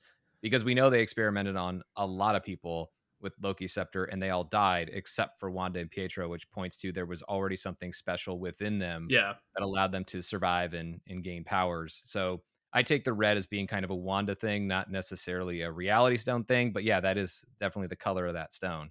And it does have some similar visual components to it besides the color. Okay, let's get back to the episode. Darcy asks out loud, "Why are they switching decades? It can't just be for my enjoyment, can it?" Now, Mhm. Up until this moment, the switching decades thing I thought was just like it just made sense. Like you know, the next day is this decade, the next day after that is this decade, and there's they're never going to explain it, and it's just like a a fun TV thing to do with the show. Mm-hmm. But when you have a character on the show ask the question out loud and, and you don't get an answer, that feels to me like there's some kind of this is a question we should be asking. It definitely is because Wanda doesn't appear to be making a conscious choice when we transition from black and white to color at the end of episode 2. Like she's as she's surprised by it when she sees Vision has changed from his head anyway, has changed from black and white to color. And then as color washes over the reality, I mean, we know from other pieces and clips and trailers and stuff that she does have the ability to manipulate things when she wants to, but things are also happening when she's not deliberately choosing it. So that's either her subconscious is powering things and she's not fully in control, or she's not the only one who has the ability to drive this reality. Hmm. I think that's probably uh, Brad. Do you have any theories? But I think that I think you've hit on probably the answer that it's not in her control. yeah. No, I mean, because we talked about that before about how it seems like things are happening that she's not aware of, that she's not controlling. You know, because obviously the neighbors are sometimes talking, and there's, you know, there's times when the people who are being controlled by her are trying to, you know, seemingly snap out of whatever trance they're in, why they're being forced to act this way. So, uh, and aside from that, there are obviously things that are happening that aren't fully in in her control. So I th- yeah, I Mhm. think that there's definitely some other influencing power, and as we've talked about before, it, all signs point to Agnes probably being involved in that somehow. Yeah. Okay, so Woo and Darcy are basically us watching this show, and when Geraldine says Ultron, they're all like as shocked as we were in Mhm. that moment. Uh, the end of the '70s episode is basically cut out, and uh, Darcy concludes that someone is censoring the broadcast. Um, then we get to see what actually happened Mm-hmm. after that mention, we see Wanda's angry. She says Geraldine is not her friend. She is a stranger and an outsider who is trespassing here. She wants her to leave and sends her flying through not only her wall and the fences that surround her house, but many yards through the energy field. Wanda then fixes the damage with her magical powers. Uh, before we get to Vision, because there's some a lot of a bunch of stuff to talk about here. wh- wh- What do we think about this? Any thoughts, Brad? I mean, in in in what way? I mean, is this what you imagined happened? Oh yeah, for sure. Be- And that, and that's mostly just because I, you know, I remembered exactly what happened in in the trailers, and so they, they you Mhm. know, they actually showed a shot of her flying out of the neighborhood, and I think we talked about on the last episode because um when when we saw her flying out, I, I mentioned that we hadn't seen the shot of her being thrown from the neighborhood during the day, and I thought maybe she might go back in and get thrown out for a second time, but this is where that shot comes from, obviously. Yeah. Okay, so Wanda is admiring the babies when Vision walks in the front door and asks where where's Geraldine? This is the moment we saw before, but when Wanda looks at Vision, he looks like he died. He looks like um the moment in Infinity War when the Infinity Stone was ripped from his forehead and his face turned gray. He looks like that, and it's like so very shocking because we've seen this moment before, and it's not something we expect. You know, it's, it's very unexpected. Very, it's very morbid. Mm-hmm. Um, in previous episodes of this podcast, I've asked if Vision is maybe like recovered data because they put some uh, data in in the computer in Wakanda. Yep. And if Wanda was maybe sometime uh, somehow interacting with him in some kind of uh, emulation or what uh, something like that, or if Wanda was using a surrogate person to be Vision, like turning someone and imagining their vision, kind of like how kind of like how Wonder Woman did that in Wonder Woman 1984. Not quite. Yeah. But you know, I was imagining. Uh, I don't know. That really bothers me about that movie. Okay, uh, is but now, now, now it seems like it's me- even creepier. Yeah, is she interacting with her, her corpse? Is she like magically making her corpse, uh, the corpse of Vision, come alive and have sex with her?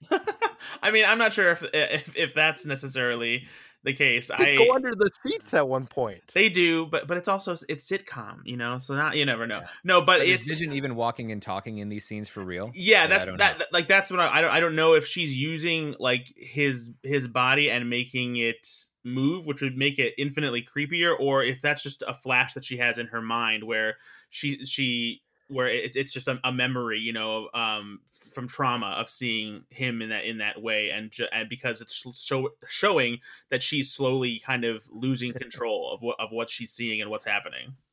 Yeah. Well, and he's not purely a puppet, right? Because he's asking questions and being skeptical in ways that she doesn't want to be. And so th- that's the part that I think is interesting with Vision is that he still clearly has some agency in this. It's not like she is completely in control of him all the time. And she even has this little conversation with him and yeah, the visual of Dead Vision from Infinity War was startling, but it's also what it's also how Wanda responds to it. Like she looks away, and this whole thing has been masking trauma, burying it under, and she doesn't actually look back up until he's back to being the Vision that she wants Yeah. and expects to see. Uh, but then the little conversation that they have, where Vision knows the deal here. Whatever this is, this version of Vision is, knows what's going on. We don't have to stay here. We could go wherever we want. And then she says, No, we can't. This is our home. And he asks, Are you sure? And then, Oh, don't worry, darling. I have everything under control. Like that exchange. And maybe she's saying, No, we can't go wherever we want because if we leave Westview, you're not alive. You're only alive inside here. But Vision still seems to be capable of having a lot of his own thoughts and making his own choices in here. So he's not entirely a puppet. I don't know how exactly this is working. Um, you know, one of the theories is it looked like Shuri did save her work at the end. Like when she saw Corvus Glaive in Infinity War, she turns back around and hits a couple buttons on the screen. So did she save, you know, did a, a last save file? And Sean, I saved my work, and I'm not sm- as smart as Shuri. So, I mean, she definitely did. Yeah, she totally did. Um, but then also like the part of Vision that's missing, and this is the part where maybe Wanda does have influence, is the Mind Stone. They establish in Infinity War though that he's not entirely the Mind Stone. He's Tony, he's Banner, he's Ultron, he's Jarvis, he's all of these things, including the Mind Stone.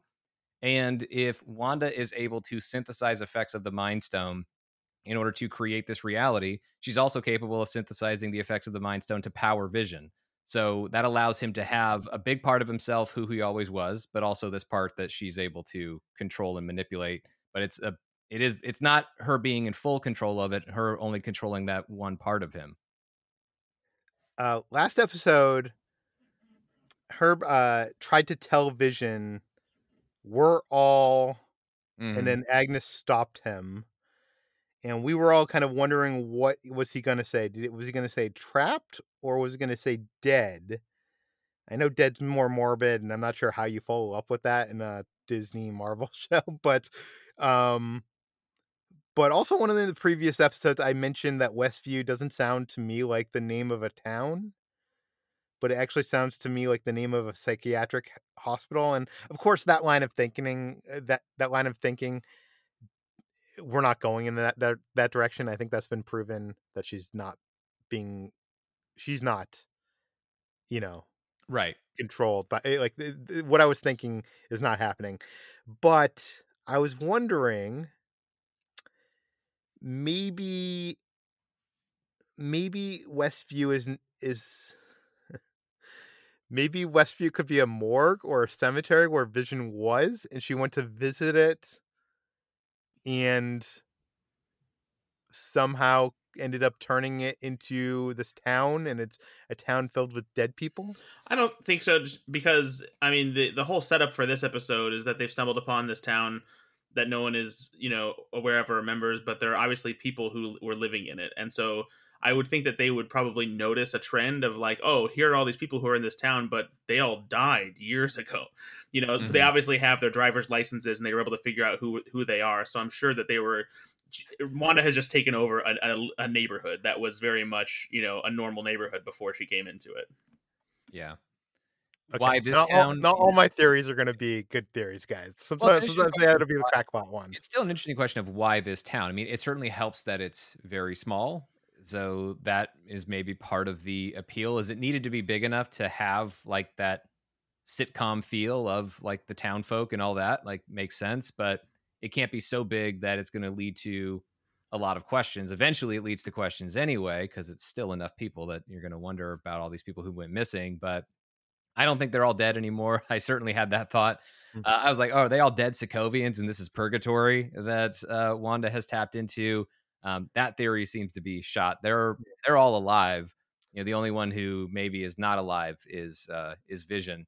But then it, it does lead the question of why Westview, and besides the the size of the town, we don't know that Wanda's the one who chose it. And even if she did, we don't know that it was originally her idea. Maybe it's something that she was pointed. Eh, you know, maybe somebody else pointed her in that direction. And hell, that somebody else might be Agnes for all we know.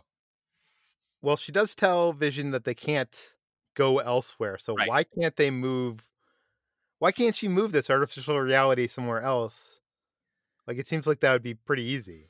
Maybe she created it here. I, she could create it anywhere. Well, we don't. Yeah. But we also don't know how difficult it was to do this, or and, right. and how, how how taxing it is on her if she were to try to do it again, especially if she had to get somebody's help to maybe do it.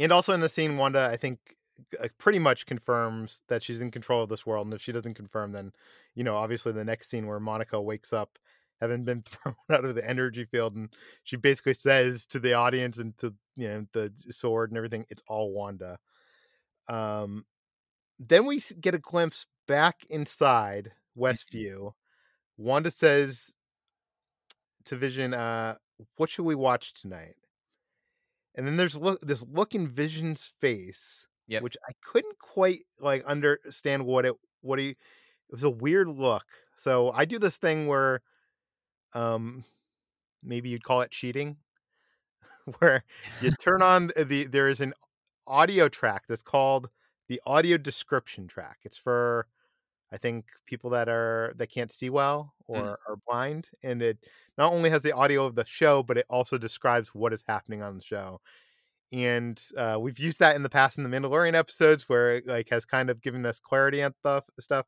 here, it says that Vision has an uneasy look, so, if you're looking for the intention, if you're looking at what it probably said in the script, it was uneasy look.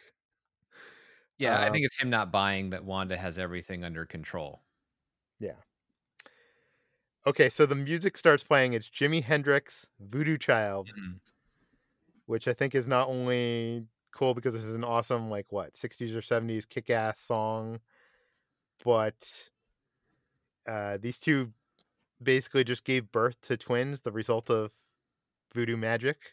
Right. Is there anything else we should be looking into this? So, uh, well, interestingly enough, the so there's the longer version of the song is is Voodoo Child, and then the the like the I say basically what you would call the radio edit is Voodoo Child in parentheses slight return, which kind of seems like an interesting nod to also Vision coming back, but maybe only slightly. Um, mm but but yeah, using this song is uh, you know not only cool just because you know reminiscent of of the time, but just yeah the the implications of that title for sure. Yeah. Yeah, the lyrics that play over the credits, it's the portion of the song where it says, "If I don't meet you no more in this world, then I'll meet you in the next. I'll meet you on the next one, and don't be late. Don't be late." So you could say that's a little bit of Wanda and Vision and their relationship right now. It's not very direct, but I think it's the energy of the song. Yes, the witchcraft that seemed to be involved in the creation of um, of the twins, and that's also another thing. Like Wanda didn't go into the sitcom reality wanting to have children. That was an idea that was planted in her head by Agnes, and and they, it all involved a for the children talent show ritual that needed the whole town and, and Dottie to give them an award afterwards. So there's still other witchcrafty stuff here, and that's why when Monica says it's two lines, it's it's Wanda followed by it's all Wanda. I believe the first line, not the second one. I believe it's Wanda. I don't believe it's literally all Wanda. I think that explanation, or if it is, I'd probably be disappointed by that explanation because it's too obvious from the comic books with House of M, but it's also too early to give us such an oversimplified explanation and Yeah. stick with it. This is episode four out of nine. So I'm not totally believing it. There's clearly other forces in play uh, that are influencing Wanda, even if she thinks she has everything under control. Okay, so they sit down in front of the TV, and Vision uses the remote to turn it on. And interestingly, right now the screen goes from widescreen to four by three for the first time in this episode. And I, I'll admit, I didn't even notice that the like the the points of the show where it was showing us like the '70s uh, sitcom world weren't in the proper four by three aspect ratio. Mm. Um, and it, I, and that's I think that's because much in the same way it happened in the previous episode when it widened is the aspect ratio changes when we break the sitcom reality whether it's by going Right. into the real world of the Marvel Cinematic Universe outside of the sitcom bubble or by seeing what is actually happening that's not being aired on the TV. right. yeah. Yeah. I also think this might indicate that next, you know, next time when you know we have the next episode, which I'm speculating is going to be na- na- you know now back to our regularly scheduled programming. Mhm. We're going to be back to the sitcom format. Yes. Yeah, I think that's a that's a very safe bet. Okay, that leads us into our speculation segment. Uh, what? do you- So you you guys both agree that next week we're to get the 90, 1980s Mhm. sitcom Yeah. episode? But but what I'm curious about now is now that we've flashed outside to what is happening with Sword in the real world, if we'll get more cross cutting than changing back and forth, you know, uh, because now that we know Sword is watching, will we will we get like analysis going back and forth, you know, in quote unquote real time as they're watching the show? Or will it be a thing where we'll have another batch of episodes where we're just watching the same way that they are, and then we'll have a whole other episode with, back with Sword again? Hmm. I do think that they are introducing this whole aspect ratio thing so that they can eventually get to the point that they're intercutting and we can easily tell what world we're I mean I guess you could tell anyways from the production design but it is also a, a indicator of the the aspect ratio as well. Yeah. Uh what do you think Sean? Do you think next episode do you think we'll see an intercut or do you think it'll be a purely 1980s sitcom? I don't think it will be purely 1980s. I, I don't think you can peel back the curtain and show us the other side and then make us forget about it for a week. I could be wrong. It may only take a week for me to turn out to be wrong about that, but I feel like at this point, we need to keep track of all the different things that are happening, or at least the main plot lines that we have going here. And so I, I do think that I don't know how they'll do it. Like it may not necessarily be cutting back and forth.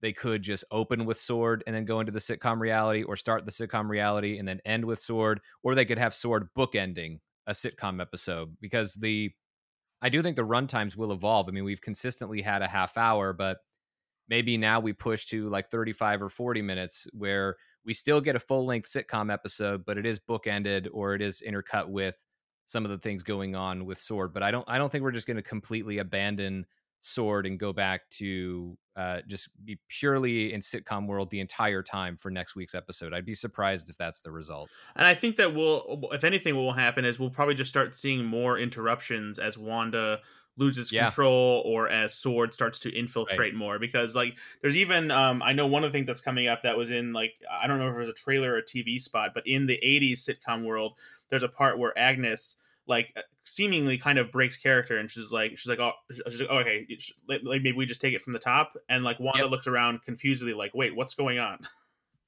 and that's a big moment because in that i think that's next week because i think that's 80s um, agnes is wearing her spandex yeah. when that happens and agnes does a similar trick that wanda did in episode two with the rewind like oh let's just take it back and so far, that's only a thing that we've seen Wanda do. We don't know who did that jump cut during the 70s episode, but it was probably maybe it was Wanda again, another rewind. But um, when Vision was like saying, "I think something's wrong here," but it shows that Agnes has the has the ability to manipulate this reality in ways that are very similar to what Wanda has the ability to do, which again flies in the face of that idea that Monica communicates at the end, which is it's all Wanda. That's still very honest from Monica's perspective and her experience because she's only experienced the control of Wanda in this environment. But it seems like uh, there's at least one other player here, and that other player is Agnes, and we'll I think that part will be revealed next week. Uh, so who do we think Agnes is? Because I mean, do we think she's Agatha Har- Harkness? I think so. Yeah, it makes the most sense. I, am sure, obviously, it won't be as with many Marvel things taken from the comics. It will not be. You're, they're not able to do a direct lift or adaptation of who Agatha is and what she does in the comics, but that she will definitely be represented by this character. As for what she's doing and why, I think that's that'll be a, a big reveal for sure. Hmm. Do we think Mephisto plays into this at all? I know we've talked about this in the past uh, couple episodes with Jacob. But Sean, I wanted to hear what you thought of that theory. It's tough. I mean, the evidence is there with, you know, when Agnes even kind of acknowledges that when Dottie says the devil's in the details, Bev, and then Agnes says that's not the only place he is. So, and Agnes does appear to be genuinely terrified of something when Herb is about to reveal to Vision the truth of this world. What is Agnes so scared of? is that is she scared of what Wanda's powers would be if Wanda is the one responsible for this and and what that would unleash if uh, people break this reality for Wanda? Maybe it's that. Maybe it's Mephisto. Maybe it's the High Evolutionary who also has ties to Wanda and her origins and everything in the comic books. So it could those theories are still out there. It feels a little less likely because of how much focus they're narrowing our focus on Wanda right now. Yeah. Um, I also feel like with Agnes, it may be a combined thing where she's Agatha Harkness, but in the MCU version, she's also Mephisto, or she's also the High Evolutionary and is maybe playing the role that those characters have played. Because you could say that's Agnes playing Herb in that moment. Like Agnes is pretending that she's a victim, just like all of them are, but she's the one controlling this whole thing, or she's the one who's controlling it just as much as Wanda is, if not. Well, she kind of controls her, Herb in that moment though doesn't she yeah. like she kind of like controls him not to say anything but she plays it like she's scared like she's begging him like as opposed to commanding him she's not using this forceful look toward him saying like you better not say it or i'm gonna get you it's more like yeah. please don't say this um but again that could be a con that that whole thing of like she doesn't want she's not telling the truth to vision or wanda but she's also not telling the truth to herb or jones or dottie or any of them Although I still think Dottie is also a witch because why is Agnes? I mean, you could say that was also a misdirect, and this is why these theories go on forever. Is they all have different avenues you can go down, but that could be a misdirect too. Like Dottie is the key to everything, and I tell you that so that you don't look at me. But it, Dottie did give the blessing before you know the pregnancy happened, so you know Dottie is still worth keeping an eye on, and and obviously everybody's watching Agnes very closely. I'm also confused. Like I like this theory that they were trying to have them have children. But if I recall, don't they have sex? Like, don't they go underneath the covers at the yep. beginning of the second episode? They do. Before all this for the children stuff comes about? They do, but it feels like first off, it's anatomically impossible for a synthezoid to impregnate a human woman. So that's not happening. Okay, um, so you don't think it happened in that instant? Okay. No, no, I, it's not a natural pregnancy. Like, yes, they do have to. They do need to have sex because Agnes is obviously. Dri- Agnes is driving that in episode one. What about seduction techniques? So that is part of the process, but to make sure that that sex results in a pregnancy, everything else is for the children. Well, I think it's for Tommy and Billy and the pregnancy doesn't happen until they are successful at the fundraiser. And Agnes is monitoring when you watch an episode two. She's looking closely at the crowd, and she's actually even relieved when the crowd kind of buys the you know all the bullshit that illusion and glamour are selling that they're not really Mm-hmm. powered that this is all cheap magic agnes is very kind of happy by that result and dottie does ultimately give them a, the key to everything which may be bullshit may be real um like and sorry if we're not using pg-13 language on your podcast i don't know um but you can use a language blurb if you want to and steve rogers me but um i think with this stuff with you know the blessing like it, the timing to me feels intentional and i don't they didn't just have a pregnancy when they woke up that morning it's after everything that was supposedly for the children happened and was successful So the bottom line is we're kind of all on board the train thinking that this is all a, like the end goal is to have them have children that someone can steal and use to their own purposes.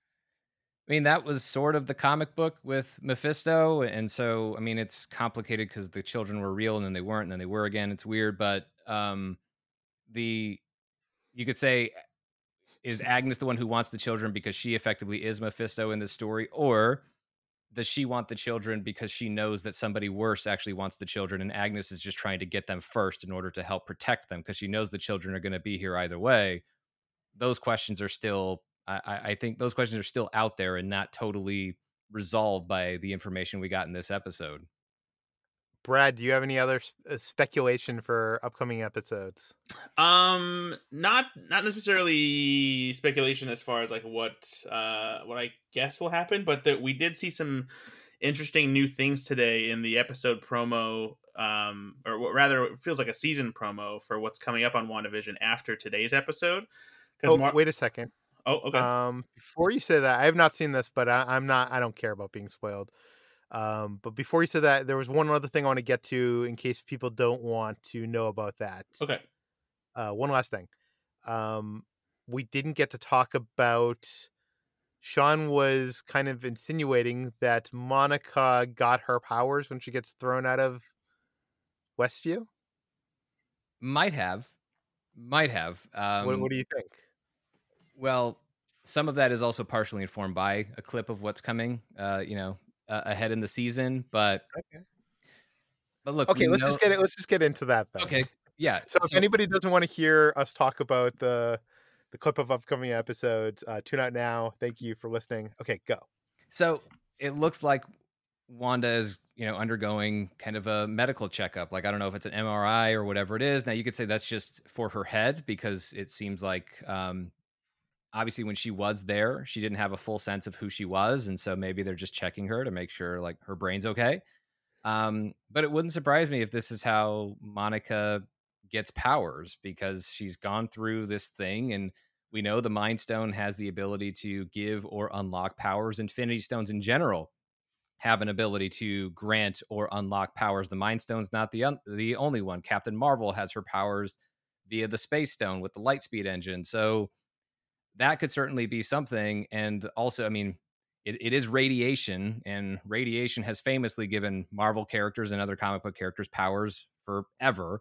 So there is that part of it. Um, there's also something that when they talk about the radiation getting larger, and I have to credit uh, somebody who's part of my you know Patreon community and one of my listeners, Alex, uh, who brought this up when we were having a conversation about it the other day. Somebody else lives in New Jersey, and her name is Kamala Khan, mm-hmm. and she's an Inhuman in the comics, and that's how they explain her getting her powers. But if you're going to have some big, growing radio radioactive event then yeah, this could be Monica Rambeau getting her powers, but this could be taking the place of the Terrigen cloud that gave Kamala Khan her powers, which there's no basis for in the MCU at this point, or not the MCU proper, because they never did Inhumans from Agents of S.H.I.E.L.D. This could be something that reaches across further across the state and unlocks powers for Kamala Khan. And there's our connection for Monica Rambeau and Kamala Khan joining Carol Danvers in Captain Marvel 2. Hmm. I mean, I know I'm blowing up the balloon too big, and that's probably not what it is. But these are these are the things I spend my time thinking about. Hey, I like these theories. Uh, Brad, what did you want to talk about uh, in that upcoming preview? Uh, yeah, Which so- I was I was so busy preparing this episode, I didn't actually get to watch. But yeah. go ahead. Well, so there, um, earlier this week there was a, a a tease that was meant to be for um episode four, but the footage in it wasn't just footage from episode four. And wh- one of the shots that we specifically wrote about because it was so surprising and we hadn't seen anything before was uh, from inside some kind of vehicle that looked like it was going through the the, the, the colorful force field that is uh, surrounding Westview. And so we didn't know exactly what was what was happening there. But the, thanks to the new sneak peek that was posted today we know that it's a sword vehicle and it's ramming into the force field. It's not clear who's driving it or anything like that but clearly at some point somebody is going to get inside that vehicle and try and ram through to get into westview in that vehicle and then on top of that um, also dealing with the, the the edge of the force field there's a shot of uh, vision not in clothes or anything, in his normal Avenger form, uh, walking to the edge of the force field. And then there's a shot of him on the other side in the real world, but he is like in the midst of collapsing to his knees and seemingly screaming in pain. So, interesting things coming up on WandaVision. Hmm. How can Vision exist outside of Westview? I guess that really comes down to the question of like, what is Vision right now? What are we looking at? What is this creature?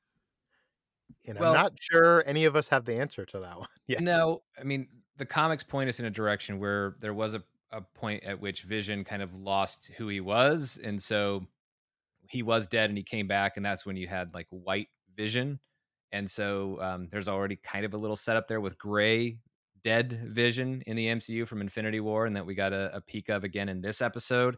So there is a world in which Vision could be alive. As I said, I mean, whether th- this is what's happening now or it happens later on down the line, Wanda perhaps using her Mind Stone abilities to synthesize the effect of the Mind Stone as, as much as Vision needs to be alive. But if it's not fully the Mind Stone, will he be back to being his full and complete true self?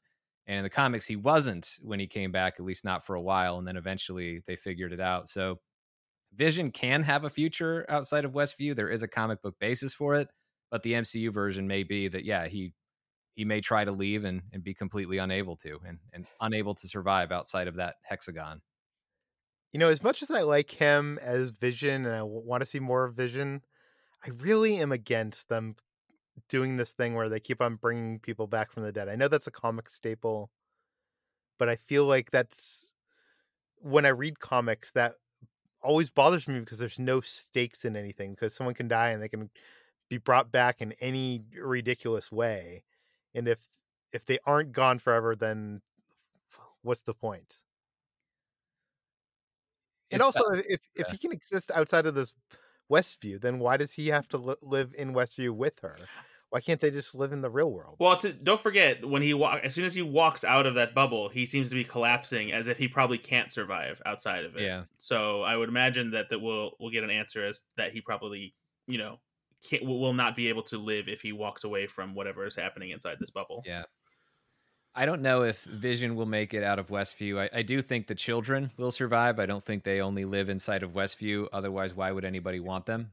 If they if their power and ex- mere existence is limited to this area, somebody else other than Wanda wants those kids. Agnes and and maybe somebody else as well. So I think the kids will ultimately, and of course Marvel Comics. Tommy is Speed, Billy is Wiccan they're young Avengers. Marvel seems to be going in a young Avengers or champions sort of direction with all the young heroes they're introducing.